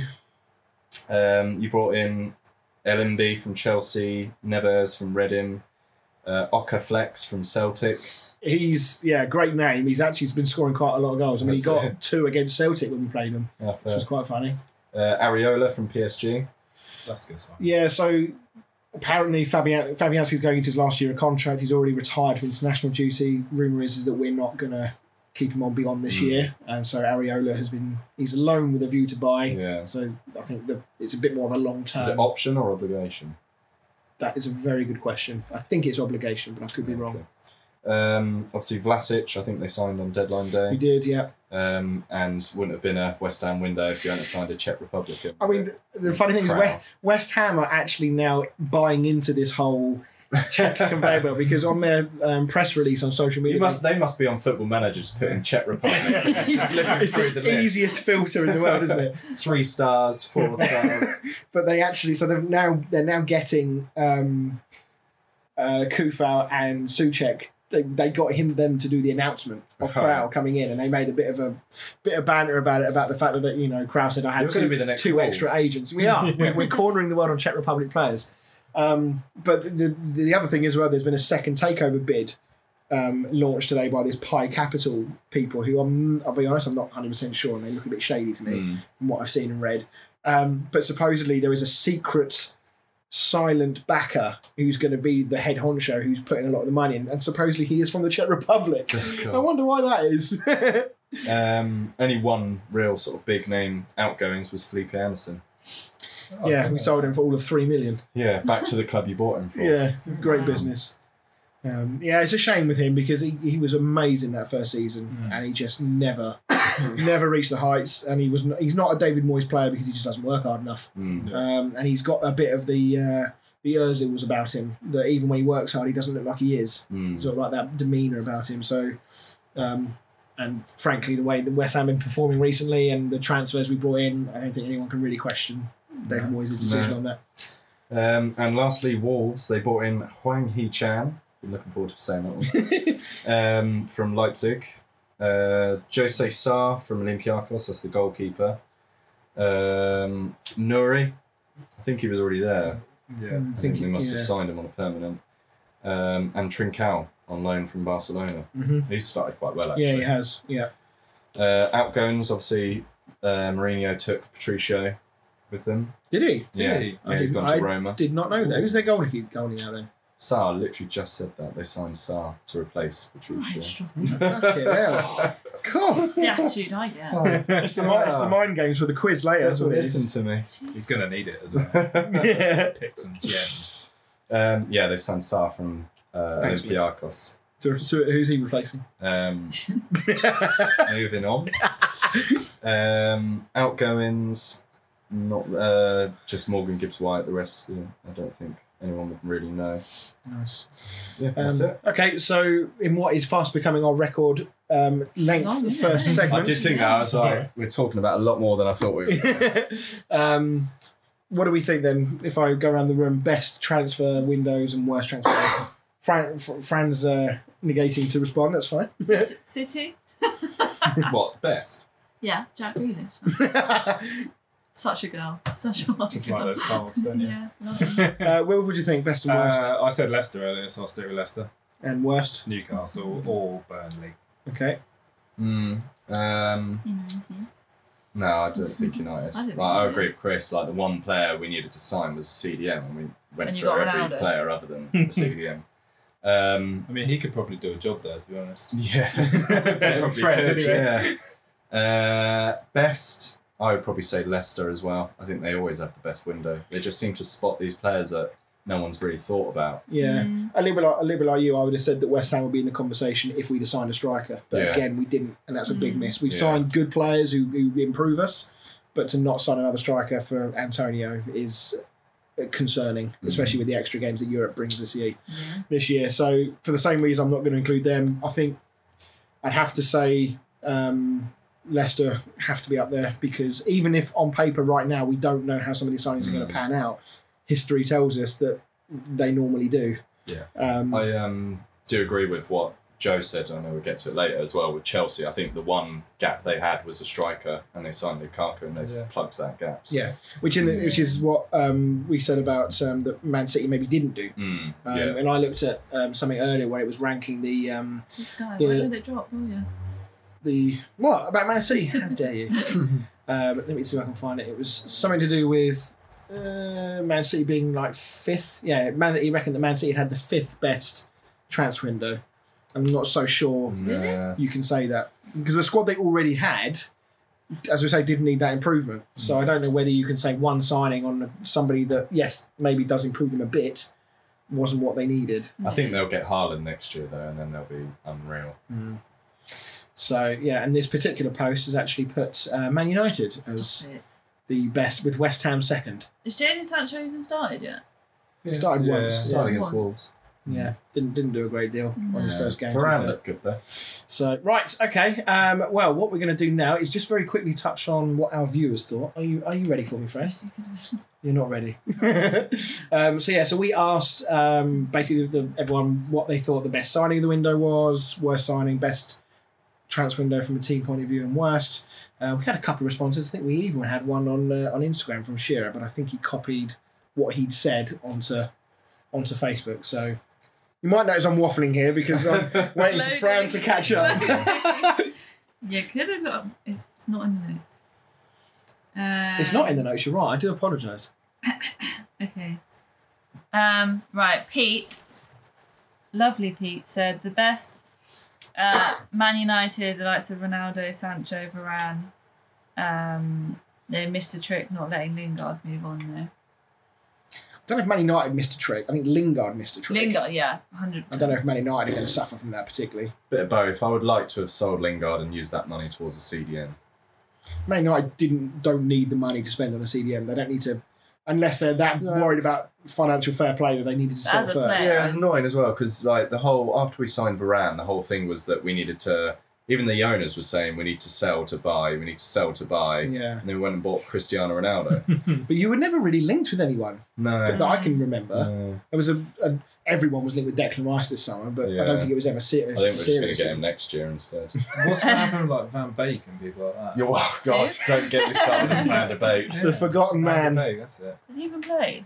No, honestly, like Has he, got- has he even come off the bench? no, Why is he? Wow. Why is he there? honestly. Anyway. if I, if I could sit Solskjaer down and ask him what his plan is with Van Beek, I would do. Um, worst Arsenal. Need I say more? Chris, sorry to your neighbour. Sure, he's a really nice guy behind the tears. Uh, signing of the season. Going to mix it up and say Michael Olive. Olive? yeah, this is the guy we talked about Yeah, earlier who's gone yeah. to Palace Uh, for Reading. Five-year deal for the 19-year-old. He was on fire with Reading last season, and for just eight mil, it's an absolute steal. Eyebrow raiser. That sweet, sweet magic man, Danny Ings, landing a deal at a proper club. Couldn't resist a dig at Southampton, Yeah. could he? No, he could not. Pompey thing. A huge Pompey fan. Um, It's got to be one. In reply to this, Joe Morton. Very measured, this reply from Joe. Yeah, he's, I al- was- he'd obviously had a you know good day. I'm Mm. very proud of him. Well, Chelsea didn't play this weekend, did he? So No, he's can't, probably on a help. level playing field, isn't he? Uh, can't agree with United, but yes, they made some great signings, but still not got a decent CDM, and that's their weakness. Whereas Chelsea's weakness was up front, and we've gone and signed one of the best strikers in the game, and also a risk free signing of. Who's that? Saul? Sound, Sound Agares, yeah. Oh, improves our squad depth. Also, we are in profit. Villa have done great business, and I think I'd say City or Liverpool have done the worst business.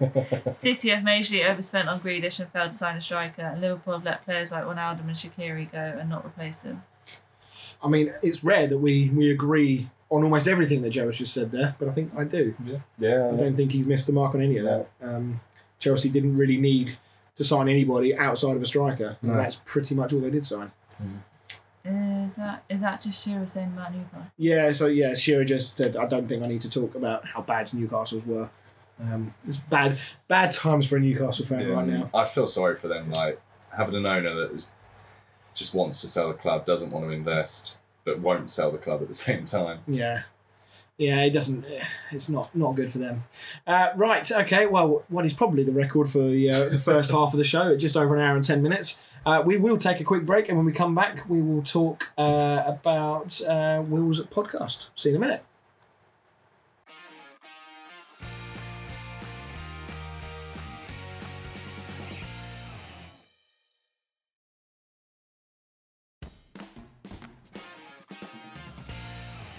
Hey everybody, and welcome back to the show. So now it's time to um, fully allow Will to introduce himself. Um, so, Will, why don't you tell us a little bit about your your podcast? So I run a media platform. It's not just a podcast. Uh, Oh, wow. We do have a digital magazine and a website and everything as well. And what we do is we focus on uh, everything off the pitch in rugby. So we don't look at the game and everything like that, but we look at what goes on behind the scenes in governing the game, running the game, such as sponsorship, facilities, um, fan engagement that clubs do, their community work, and everything like that So, we're talking professional level. professional level and down to the grassroots as well. So Okay. the podcast that I do, we speak to people that work within the game, ask them about their stories or experiences that they've had, and basically just sharing sharing what they know to help the game grow. Basically, Excellent. Um, and I presume that everyone can find this podcast on all your regular on all the podcast regular apps. places. Yeah, that's Cool. the one. Um, I mean, I'll be honest, I've never been a huge fan of rugby, but I do try and pay attention to the big tournaments, the, the big international games, Six Nations, World Cup, all that kind of stuff. Um, but as we touched on earlier, one of the things I love about rugby is the fans. Mhm. In that sort of carnival atmosphere, you always see, it just looks like everyone's having such a great time. Yeah. And I wish that you could go to a football game and Mm. have the same experience. Do you know one of the reasons for that is the lack of restrictions that you get in rugby matches? So obviously football has that rule where you can't drink alcohol within sight of the pitch. Mm-hmm. rugby doesn't have that rule. We don't have fan segregation. We don't have all these resti- restrictions that sometimes cause a bit of aggro unnecessarily. Makes it So worse.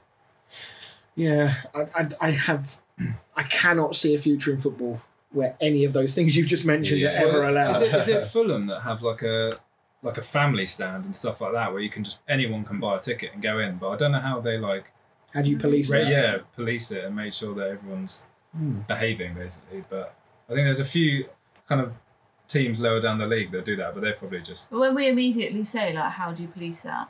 Like nothing really needs policing not in rugby. out of no. rugby. No. This is true. There, I mean, yeah. I've been to games where there has been a bit of like aggro, but nothing that you saw of the scenes at like Wembley in the Euros. Is and it stuff because like like fans are just nice, or because? Like, because they're- but I, I say that in terms of like because we'd say like if you went to a Man United Man City game, like they would literally be at each other because they're Yeah, but that, ang- that's a derby match. Isn't yeah, it? yeah, Yeah. but they'd be at each other and they're like people would be angry, but or they're also passionate about their club, but people are passionate about their rugby club, I guess, but just in a different that. way. yeah, and there's just there's just a level of respect I think that The football rugby, fans don't no, have. well, the rugby fans have, and sometimes it's like arrogant respect, which sometimes I don't really like that side of the game where you just get that argument of, oh, football's rugby's better than football. This is why. This is why. Look at how players treat the ref and everything Yeah. like that, which I just I don't get on board with. But there there is a culture in rugby which is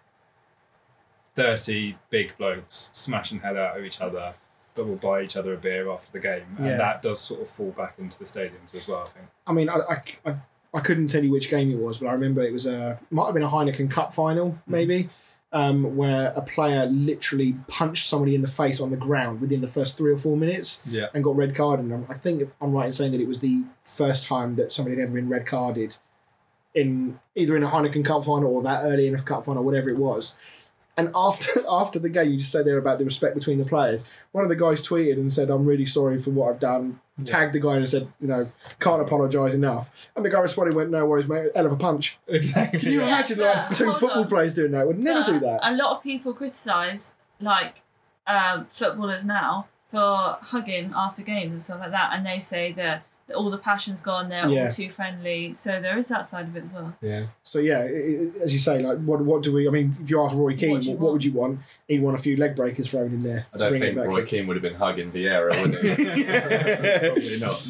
No. Um, but having you on the podcast, Will, does give us uh, a unique opportunity to sort of deeper dive into the two sports and how they correlate. And I know you've you've come prepared with some Yeah. of your uh, comparisons and how maybe the the two games can learn from each other. But I suspect it's going to be more football learning from rugby than. than- Um, than- Well, I'll, I'll start by saying that football is a bigger and better sport than rugby is. I think, like in terms of what it brings to people all around the world. Rugby is a very small sport compared to football. So I mean, they only rugby's only been professional since 1995, so 25, 25 years or so. So it's you can't compare them, Mhm. but there are certain things that rugby does that football can learn from, and one of them is that horrible VAR um, the use of like video ref in in rugby is just years and way above anything that football does. I mean, it, they've had VAR or what they call TMO, the television match official.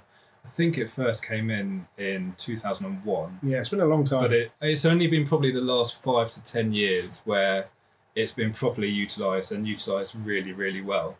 Um, and there's just certain things that they do that just football. I don't know why football just hasn't seen the model that rugby do and just emulated it. Mm. Um, they mic up the refs, so if you're watching from home on TV, you can hear everything the ref is saying, and that's not just like the decision that they've made. It's communicating with players during play as well. So if someone's offside or if someone's about to be offside, you can just hear them say like, "Oh, Johnny, like take two yards back" and stuff like that, which Mm-hmm. is just helping the game flow and everything like that. And people watching it learn from it as well yeah, um, which you don't get, and just the even in, in the stadium as well, you can buy ref links, so you go to watch a game live, you can hear what the Oh, ref is really? I saying, didn't- I didn't know and that. everything like that.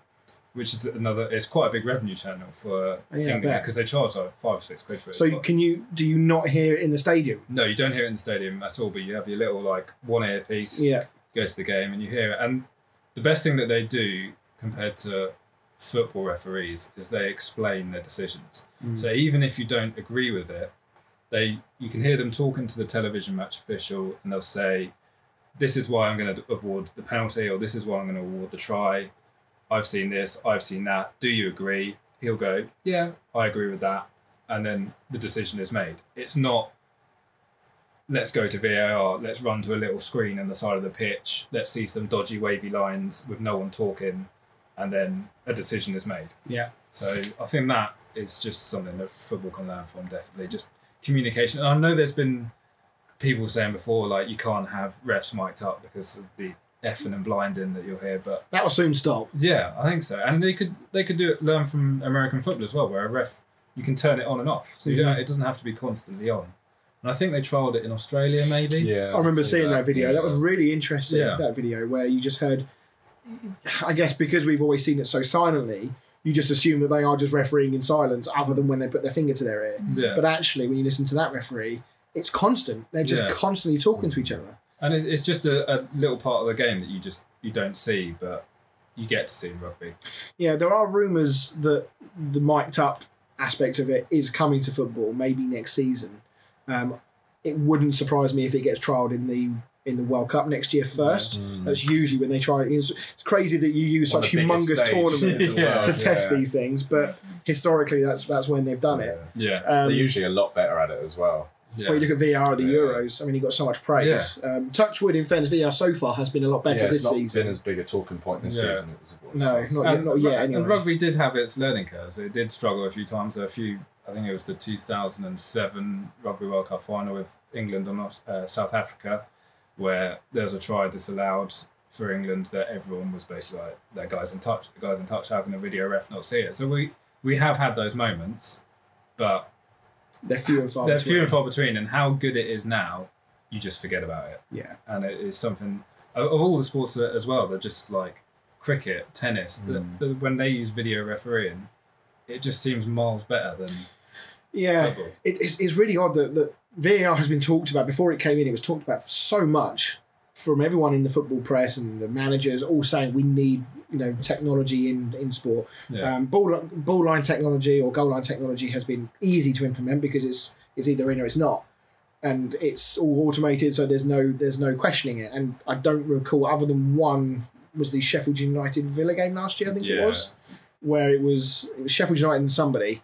Where it was because it was Grealish who did the interview afterwards. It was Was like, it- I haven't seen it, but Yeah, I'd so- be, I'd be where some kind of like one in a million situation happened that the Alright. technology couldn't see it. But outside of that, it's it's worked flawlessly. Um, but it, yeah, it makes me it stuns me to think that all these other sports, and I appreciate there are differences with how the game plays and the natural stoppages, but it is amazing that they cannot adapt what they've seen in cricket, in rugby, in tennis, um, to make a better attempt at VR. Because here we are, this is our third season with VR now, I think, yeah, so- and we are only just beginning to see s you know signs of improvement. Although I don't think I think they did say it would take up to like five years for it to sort of actually start working properly. yeah. and, Like We've iron out definitely all complained the, about the this curves. this season. Yeah. far. Although we're only three games in. Yeah, but 'cause Give it think time. about the three games last season. Yeah, Well, yeah, I mean, so many at the start of last season, I think we were talking about handballs so much, weren't we? Because VAR Yeah. kept giving handballs. Yeah, Yeah. when they kept changing the rules every week, you know, to keep up with it. So yeah, it's I, I hope that we are, you know, on a steady improvement line now, and we're not going to kind of regress back to where we were. Yeah. Um, but yeah, I mean, rugby's just been so much better Yeah. for that sort of thing. Uh, well, they've had more time at it, but yeah. Do you think that the the way in which rugby does have more natural stopping points, um, football does to a point, but often the- the for in rugby, for example, I guess if if something breaks down, i.e., there's a foul, but you've still got possession, you keep going. Yeah, yeah. It's a lot easier to bring it back. Yeah, yeah. When, it, when you decided that there was an infringement, whereas Yeah. in football, the transition between attack and defence or just another attacking phase can be so quick that you can potentially undo so much of what's happened to go back to a decision that you missed. You know, even if it's only thirty seconds ago, that, there's a lot of football potential Mm. Yeah. you've, you've, you're cancelling out. And I think I think rugby does benefit from the fact that it is a slower game, and one of the big criticisms in football with VAR is the time it takes for decisions to be made. But I think rugby fans are used to delayed decisions and stuff like that, and waiting for fan waiting Yeah. for a decision to be made. So I think that works against football a little bit, but I think they still can do a bit. It's mainly the communication side of it. If fans watching at home and during the game could listen to a referee explain a decision you understand it and you could accept it a lot better. Yeah, yeah. Um, yeah, I think, and I know the uh, the other there's a massive moth that's just flying as well. That's a big old boy. that's isn't it? distracting all of us and just flying around in our faces right now. Um, oh, he's gone out. He's gone He's outside. We're good. We're good. Um, yeah, and on your notes, I can see the next bit is about sin bins. Sin bins, yeah. So in rugby, um, if you get a yellow card um, during a game, you go off for 10 minutes, basically. And this is normally done for repeat offences of a certain um, certain thing, like if you commit a load of offences, like when the other team is about to score a try, Yeah, violent play and stuff like that. So if you punch someone but not in the face, you'll probably get a yellow card. If That's you- amazing, If there's that a bit is. of a scrap, if you break someone, if you break someone's ribs, just a yellow. Just watch yourself. Go and have ten minutes. Have a word and, with and, yourself. that, and that's basically what it's for. Basically, just like a cooling off period, like how they have it in ice hockey when it sort of kicks off there as well. It's just a cooling off period. And I think in terms of the way that football's governed and how it's how the players are governed, I think it, there are certain moments when a sim bin could work. So I think a good example would maybe be that Reece James red card. Yeah. I feel like maybe a sin bin, something like that, like an accidental. Because you can't. I don't think he, you know, purposely Not me. handballed it. yeah, it was, it was so instinctive. It happened so quickly. Mm, Yeah, Um, and we talked about whether a penalty goal could have been given. I know penalty yeah tries penalty are try awarded is a in, thing. Yeah, in rugby. So could they have done a penalty goal because it was going in, and then said to Reece James ten minutes? yeah, Would that would have been Yeah. But, a um, much more adequate but penalty? Simbin's more like repeated it's Like, repeated defence, but it is and also aggression. He wasn't yeah. really. He, no, but he he he was he just did unlucky. something that was stopping a goal. If someone did one thing that stopped a try in But rugby, no they might one- also get a single. It wasn't intentional. No, that's what I'm saying. It shouldn't be a red card because. because it wasn't intentional. It yeah, wasn't but that's why intentional. I'm saying it shouldn't really be a Simbin thing either. 'cause Well, it it's shouldn't, not I think be it a should- penalty. Hmm? As though you just think it just should be a penalty, no other punishment. Is that what you're trying to say? Yeah. So I mean, the, cu- the current rule as it stands is if you deny an obvious goal scoring opportunity, um, with the use of your hand, it's an automatic red card. Yeah. So So- it's hard. But I mean, let's say for example that incident happened in the tenth minute. You know, you're down to ten men for eighty minutes, Mm. whereas you give them a goal because it would have gone in anyway, and then say, right, you go off for ten minutes. Yes, you're at a disadvantage for ten minutes, but you Yeah. do get him back for the other seventy. I just mean I don't think it should be a sin bin because I feel like a sin bin is more for like when you're being a dick. So in which case, then would you say yellow yellow card plus a penalty goal, and he stays on the pitch? Would that be, That I mean A that better? would be better, yeah. or do you not think a yellow card at all? Do you think just award the goal and crack on? Ah, It depends, doesn't it? but I do if for this instance, I do think the sin bin is not the thing for that. okay. Yeah. Well, the thing I was thinking of the other day was that Xhaka tackle, which was a red card, Mm-hmm. which the thing that stood out to me, and I can see why it's a red card because of how he went in and everything like that. But there was something that stood out to me is when the commentator said, "Oh, if he caught him there, it would have been dangerous." Yeah. So the fact that you're saying if he caught him, he didn't properly catch him, Yeah. but he was still aggressive and it was still out of control, which in the current rules of the game is a red card. Yeah. But if a sin bin or an orange card, if you're going to call it that, was an option, the ref could pull Jacker aside and say, that was a bit too much. Take 10 minutes off the pitch, cool yourself down, Yeah. come back on.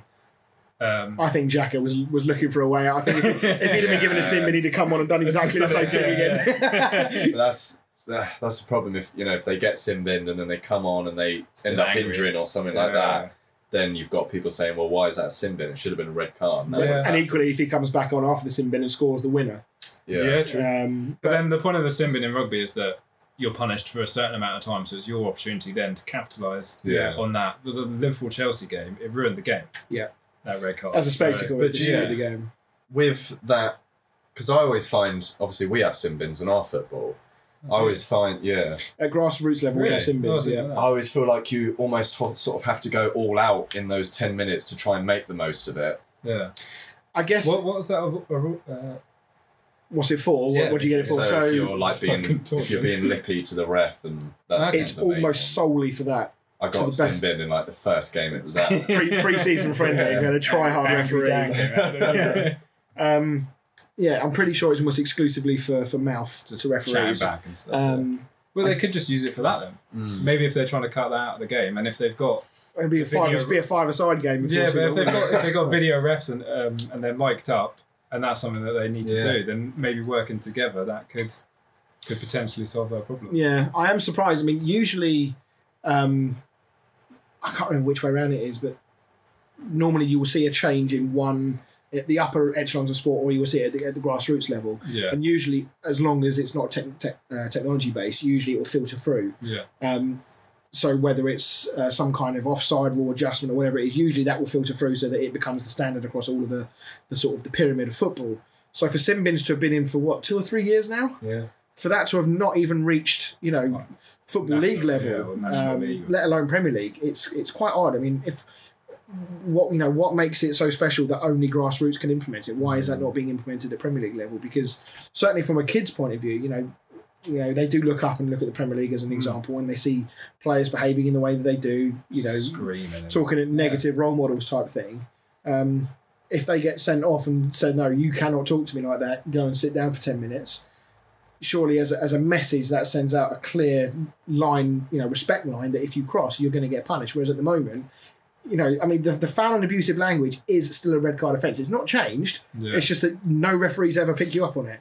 You might do at our level if you Yeah. get, because usually the, the language towards referees at our level is not that bad No. you'll only get one or two players in each team that will give a, give mouth. But to really be abusive, it's quite rare. So when it does happen, it's a fairly simple red card because it's so rare. Whereas in Premier League, you see the way they crowd the referees, the way Hmm. Yeah. they talk. You can Well, I visibly think- see them I swearing. think the in it. crowding has got better. I don't think they crowd around the referee as much as they used to. It's it's mainly sort of captains and that Hmm. that go in and um, influencing yeah, decisions yeah. and stuff. If it was just a captain one-on-one discussion, I've got no problem with that. Yeah, Because referees at that level should be absolutely fine to have that conversation and deal with it. Well- Even if the captain doesn't get the answer he wants, Hmm. that conversation can be had and it can be respectful. But when you've got four or five players crowding the referee, that's when it starts to Well, cross in, the line. in rugby as well, it's actually the captain who is the only person who's allowed to speak to the Yeah. referee. If um, if someone comes out and starts screaming at the referee, or even just saying something that the referee doesn't like, and some referees can be quite jobs worth on this, especially at grassroots level, um, there's other punishments where you get a penalty and they just march you back 10 metres. So you just get punished in different ways and stuff like that. So it's But just Yeah. a lot more strict, it's, it is stricter, but it, yeah, it's. but people respect it. Yeah. Like, footballers just don't respect it. Excellent. Um, let's move on. So the auth- your third point you talk about uh, in-game interviews. Yeah, well, this is something that I picked up from another podcast. There's a guy, um, Tim Cocker, who actually works for BT Sport. He runs um, a rugby podcast, and it's something that he has championed at BT Sport himself, and they've done quite successfully. And what he says is that sport is basically storytelling. So when you're watching a game as a fan, you want to learn as much as you can about the game, about the people involved, the characters, and everything like that. And what they've started doing on BT Sport is during a match, they'll cut to someone in the stands, either like an attack coach, a defense coach, set piece coach, or something like that. And they'll interview them during the game, say 20, 30 minutes in, basically saying, Right, Steve, what do you think so far of the game? Your area of the game that you look after and you coach, how is this going for you? Is it going to plan? Um, is there anything that you think the team can improve on and stuff like that? And it's just a really neat little two or three minute interview that just Mm. gives great insight into um, the game basically, and uh, just it helps people that don't might not understand rugby understand it a little bit better. And I think football could do with something like that. There's too much for me media trained interviews where people Mhm. don't give sort of honest opinions, and I'm not expecting like Martin Tyler to cut to like Imagine Jeff Shreve. Yeah. Well, yeah, Jeff, Cheers, Jeff, Jeff. Jeff Shreve's cutting in and just They chat, do- I think- chatting to I think it's Tuchel been- on the sideline, but I don't know if it's Sky as well, but I think BT do with the referee.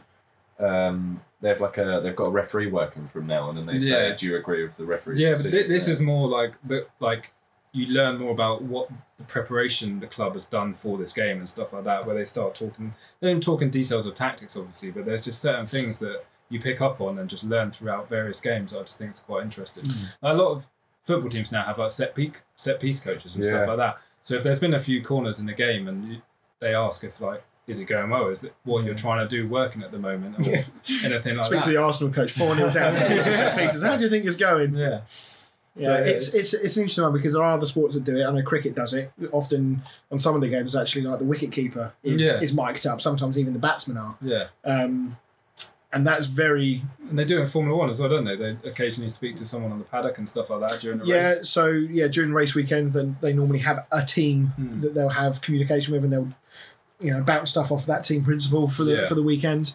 Um, so it, it would be interesting to see how that would be adopted because there is this element of secrecy with Yeah. football um, in that in, nobody can possibly know anything about your team in fear for you know giving away something to the opposition, which Spygate. might yeah exactly yeah. But this Um, is something that they could talk to, like, everyone can see what's happening during the game. It's just their opinion of whether it's going to plan or not, or just other Yeah. factors that might be happening in the game. Say there's been a red card.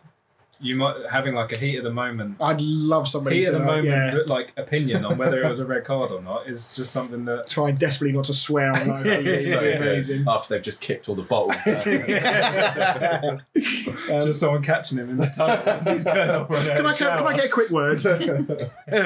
yeah, no, that would be that would be cool. I wouldn't want to be that interviewer. yeah, that's that's a s- that, who drew the uh, short straw there. Um, it- yeah, it would be interesting. I don't I honestly don't know how well it will be adopted, just because of how football is and how this sort of secrecy is to actually break into that during it. I mean, you often see. Um, International level now. Sometimes in big Premier League games where they'll do interviews with managers before a game, Yeah. rather than just afterwards. Um, and as you say, they're so kind of pointless interviews because they're just asking questions about what are you expecting from this game. Yeah. 22 blokes are going to play football and, Um, you know, our tactics against theirs and we'll see who wins. And it's like, well, you're not really adding anything No, that's what I to mean, the that's- narrative of what we're about to watch. No, and it's also I find it quite repetitive what they all say, and especially with the fact that the FA punishes managers for coming out and speaking their mind about officials and stuff like that. Where like in rugby, for example, if a referee makes a decision, they come out and explain their decision to the media. You Yeah. don't really get that in football. You either. used to. yeah. It wasn't so long ago that you did get referees that would come out but and they just would have this talk. protective bubble around them, which Yeah. I don't really like. I mean, if there's ever one referee, I'd love to. I'd love to have a documentary of Mike Dean. get a get in documentary. Get him mic'd up. I He want would it, love everything. to be mic'd up. Oh, yeah, he would- he'd be at the front, first yeah. person there. Yeah. front of the queue. That's a bit of me. Um, so yeah, I think I, I think I'd like to see it, but I don't know how well it will be adopted. Yeah. And I feel like with the media, with football, how it is, I feel like they'd make a hash of it. Yeah, frankly, I, potentially. I think they'd end up asking questions that are just irrelevant Mm. rather than trying to get the feelings of that person. They'd end up just asking almost like questions that could be answered with a yes or no. yeah. type of But thing. sometimes these interviews are quite funny because they'll cut to, they'll just be talking to them, but something will happen in the game. So the guy will ask a question and they'll just get completely ignored. Something's happening in the game that this guy's actually got to do his job for and respond to and watch and stuff like that. So we're like, all right, cool. Yeah, we're going to come back to him in a bit. I do I do find the notion you're saying about set piece coaches. I do find Yeah. the notion of set piece coaches in football so odd. I mean, like with all the they would have attack, defense coaches, goalkeeping coaches, fitness coaches. How can how is set piecing a set piece specialist such a a thing that you require a specific coach for it? Why can't an attack or a defense coach incorporate that already? Funny you say that Is it? though. I have seen the difference in the teams that have had set piece coaches. Like Brentford brought in a set piece coach and they scored that goal against Arsenal. But who was the who was the pundit that was saying like, shouldn't that just be what a coach is supposed to do? Yeah. Probably Roy Keane. Yeah. sort of sounds like the sort of thing. Well, Probably. Graham Souness, one of those Yeah. two. Yeah. Um, right. Well, I hate to be, um, I hate to be uh, horrid and push on, but I think we're probably just about run out of time to talk about the other bits. We were going to talk about salary cap because I feel like that discussion could That'll end up go on for ages. go on if it for a does. while. So It perhaps will. next time we We have you can on the come show. back on. I'll Yeah. come back on another time at Exactly. some point and do it. Um, so what we'll do, um, we will get cracking then as I try and get my soundboard to come alive. There we go. Um, we'll get on with uh, Dan the Statman.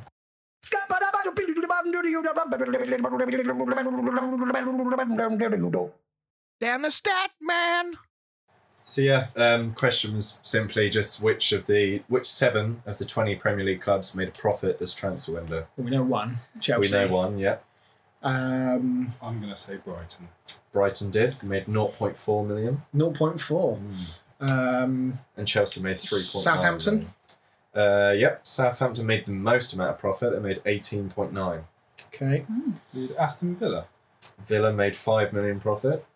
Okay. 4 and 4 at the moment. Um, Everton didn't really sell anyone, did they? So I don't think it'll be them. Burnley haven't sold anybody. Uh, Man United haven't sold anybody. City It's haven't bad that sold we've literally just gone. Liverpool? through. Liverpool. Uh, nope. Okay. I mean, we could just literally just go from top to bottom in any of the other Go on, clubs. Uh, Two more, and then I'll tell Watford. you the rest. Uh, nope. Wolves. Uh, Wolves made 4.6 million profit. And the other one I would say is Burnley. Nope, not Burnley. Um, so it was, I'll just name them all. It was Brighton, Chelsea, Villa, Everton, It was Everton. Okay. Brentford. Brentford made 13.5 million and Southampton. So who did Brentford sell? was a big. They Maybe must have because sell they've those. Cause, yeah, maybe it was just an accumulation of, Yeah, uh, of, yeah. of sales. All right. Okay. Well, thank you very much for that. Um, so this week, so explain the quiz to me. So Fran's been.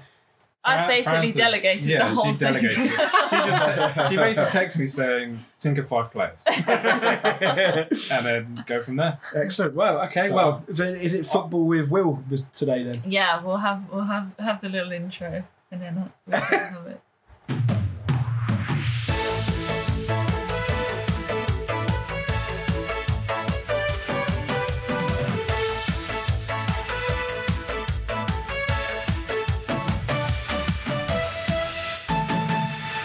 Welcome back to Football with Fran slash Will, very much Will this evening. So um, yeah, uh, It's me. I think Dan's go first Dan's this week. good. Isn't So it? what I'm going to do, I'm going Oh. to shift slightly because I don't want Dan's little Yeah, I'm, side con- eye I'm concerned coming in about here. Dan. Yeah, I'm concerned about him just cheating.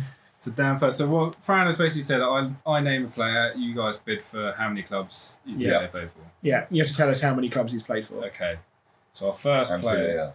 Puglia. Not straight. so our first player is Damien Duff, Ooh. and he's played for six clubs.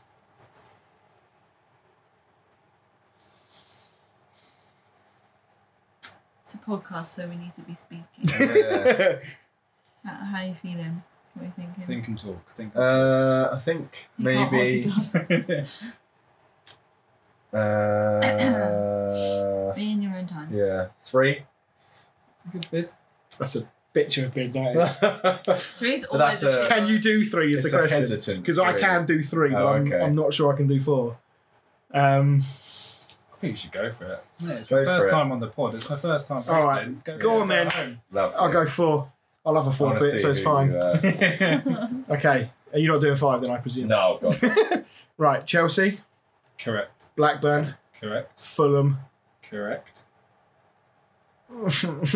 um, Birmingham. Sunderland? Close. Oh, I'm Newcastle. glad I didn't go for four. Newcastle. He's playing for them when they're main manager right now. So Newcastle United, uh, Melbourne City, and Shamrock Rovers. I was trying to think of an Yeah. Irish club, but I didn't want to didn't want to risk it. Dan, 1 Excellent. nil. Lovely. one 0 Chris, you're up. So our next player has played for seven. He's been a bit of bit of a journeyman, I'm going to call it.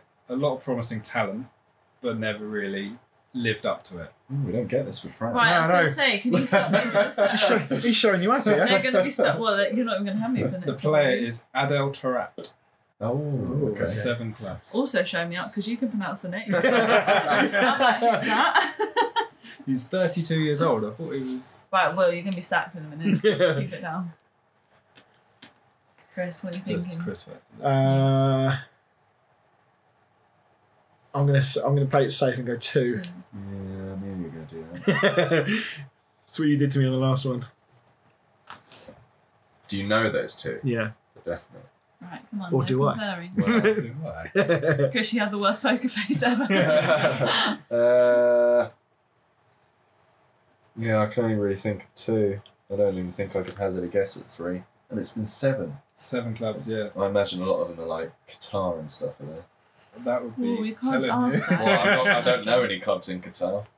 I reckon I might be able to do three, but the Ooh. third the third would be Yeah, a guess. I'll let you go. Okay. Well, QPR and Fulham.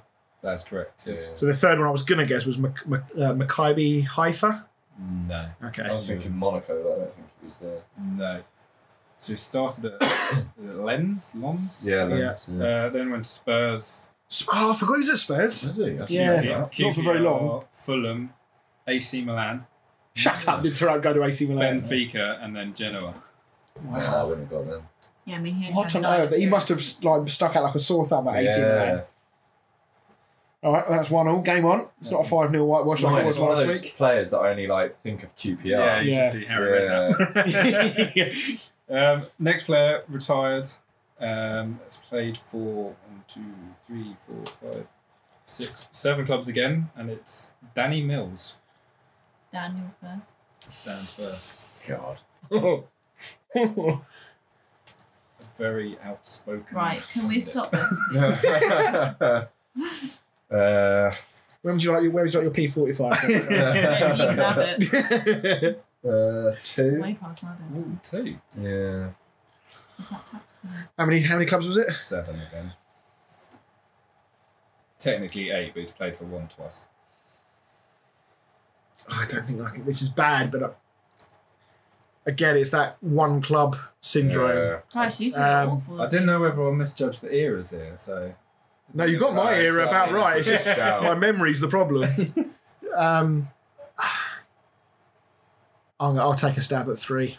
Good, because I was bluffing. I only knew one. really? yeah. Son of a bitch. Okay, uh, Leeds. Yeah. Bradford. No. City was my one. Yeah. Oh, of no. course it was. No, this is not going well. Not good. we were bang on it last week. Only because he's there on LMA that I knew that as well. So he started at Norwich City, then went to Charlton, then Leeds, Middlesbrough on loan, Manchester City, Hull City, back to Charlton, and finished up at Derby County. Two one, Dan. 2 1. Chris, you're up. The less known brother that is Anton Ferdinand. and he's played for one, two, three, four, five, six, seven, eight clubs. really? One is in as a ninth, but he didn't make an Yeah, appearance, and I don't Mm-hmm. Doesn't think it's a count. professional team. Okay. Um, it's my bid first, isn't it? I think. Is it me? Yes, you. Yeah. If you get all of them, I'll be very impressed. Uh, I think the he's rate still- this evening's gone up. Yeah. He's still playing now, I think, isn't he? uh, he retired in 2019. Okay. apparently. Um, I will start the bidding off at three. Ooh, girl.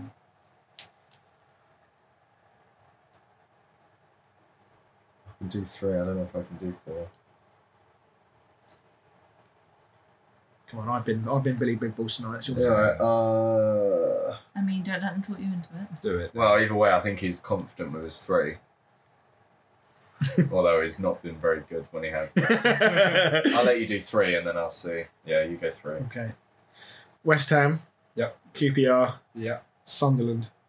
Yeah. That's only. That's the only three. I have. So from He's been playing a lot of lower league stuff. yeah, so from Yeah. QPR he went to Bursa Sport on loan.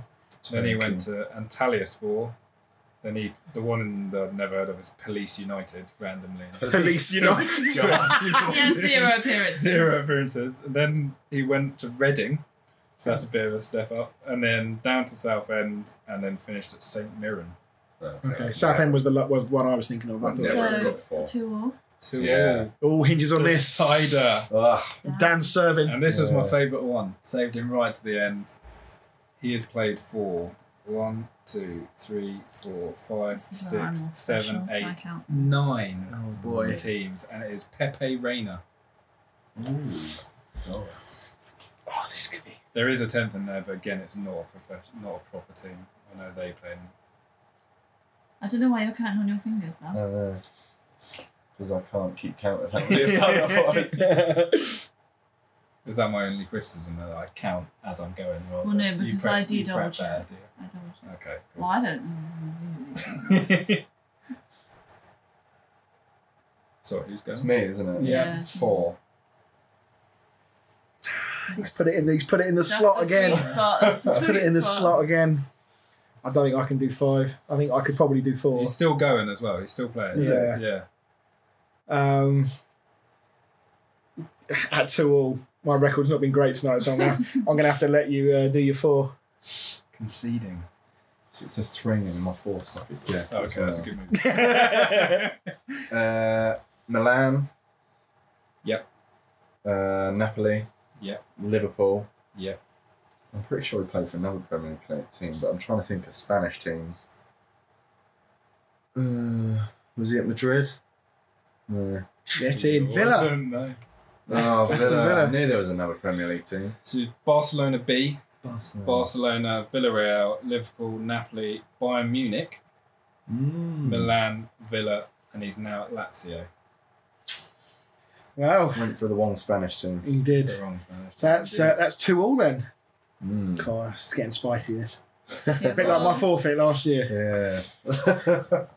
Right. Okay. Well, Will, thank you very much for coming on. Thank you for having me. It's been fun. Um, so just a reminder, um, rugby blindside. Rugby Blindside. You can find us at www.rugbyblindside.com, at Rugby Blindside on all the socials, and Rugby Blindside podcast on all your podcast apps. Excellent. For anything about rugby off the pitch.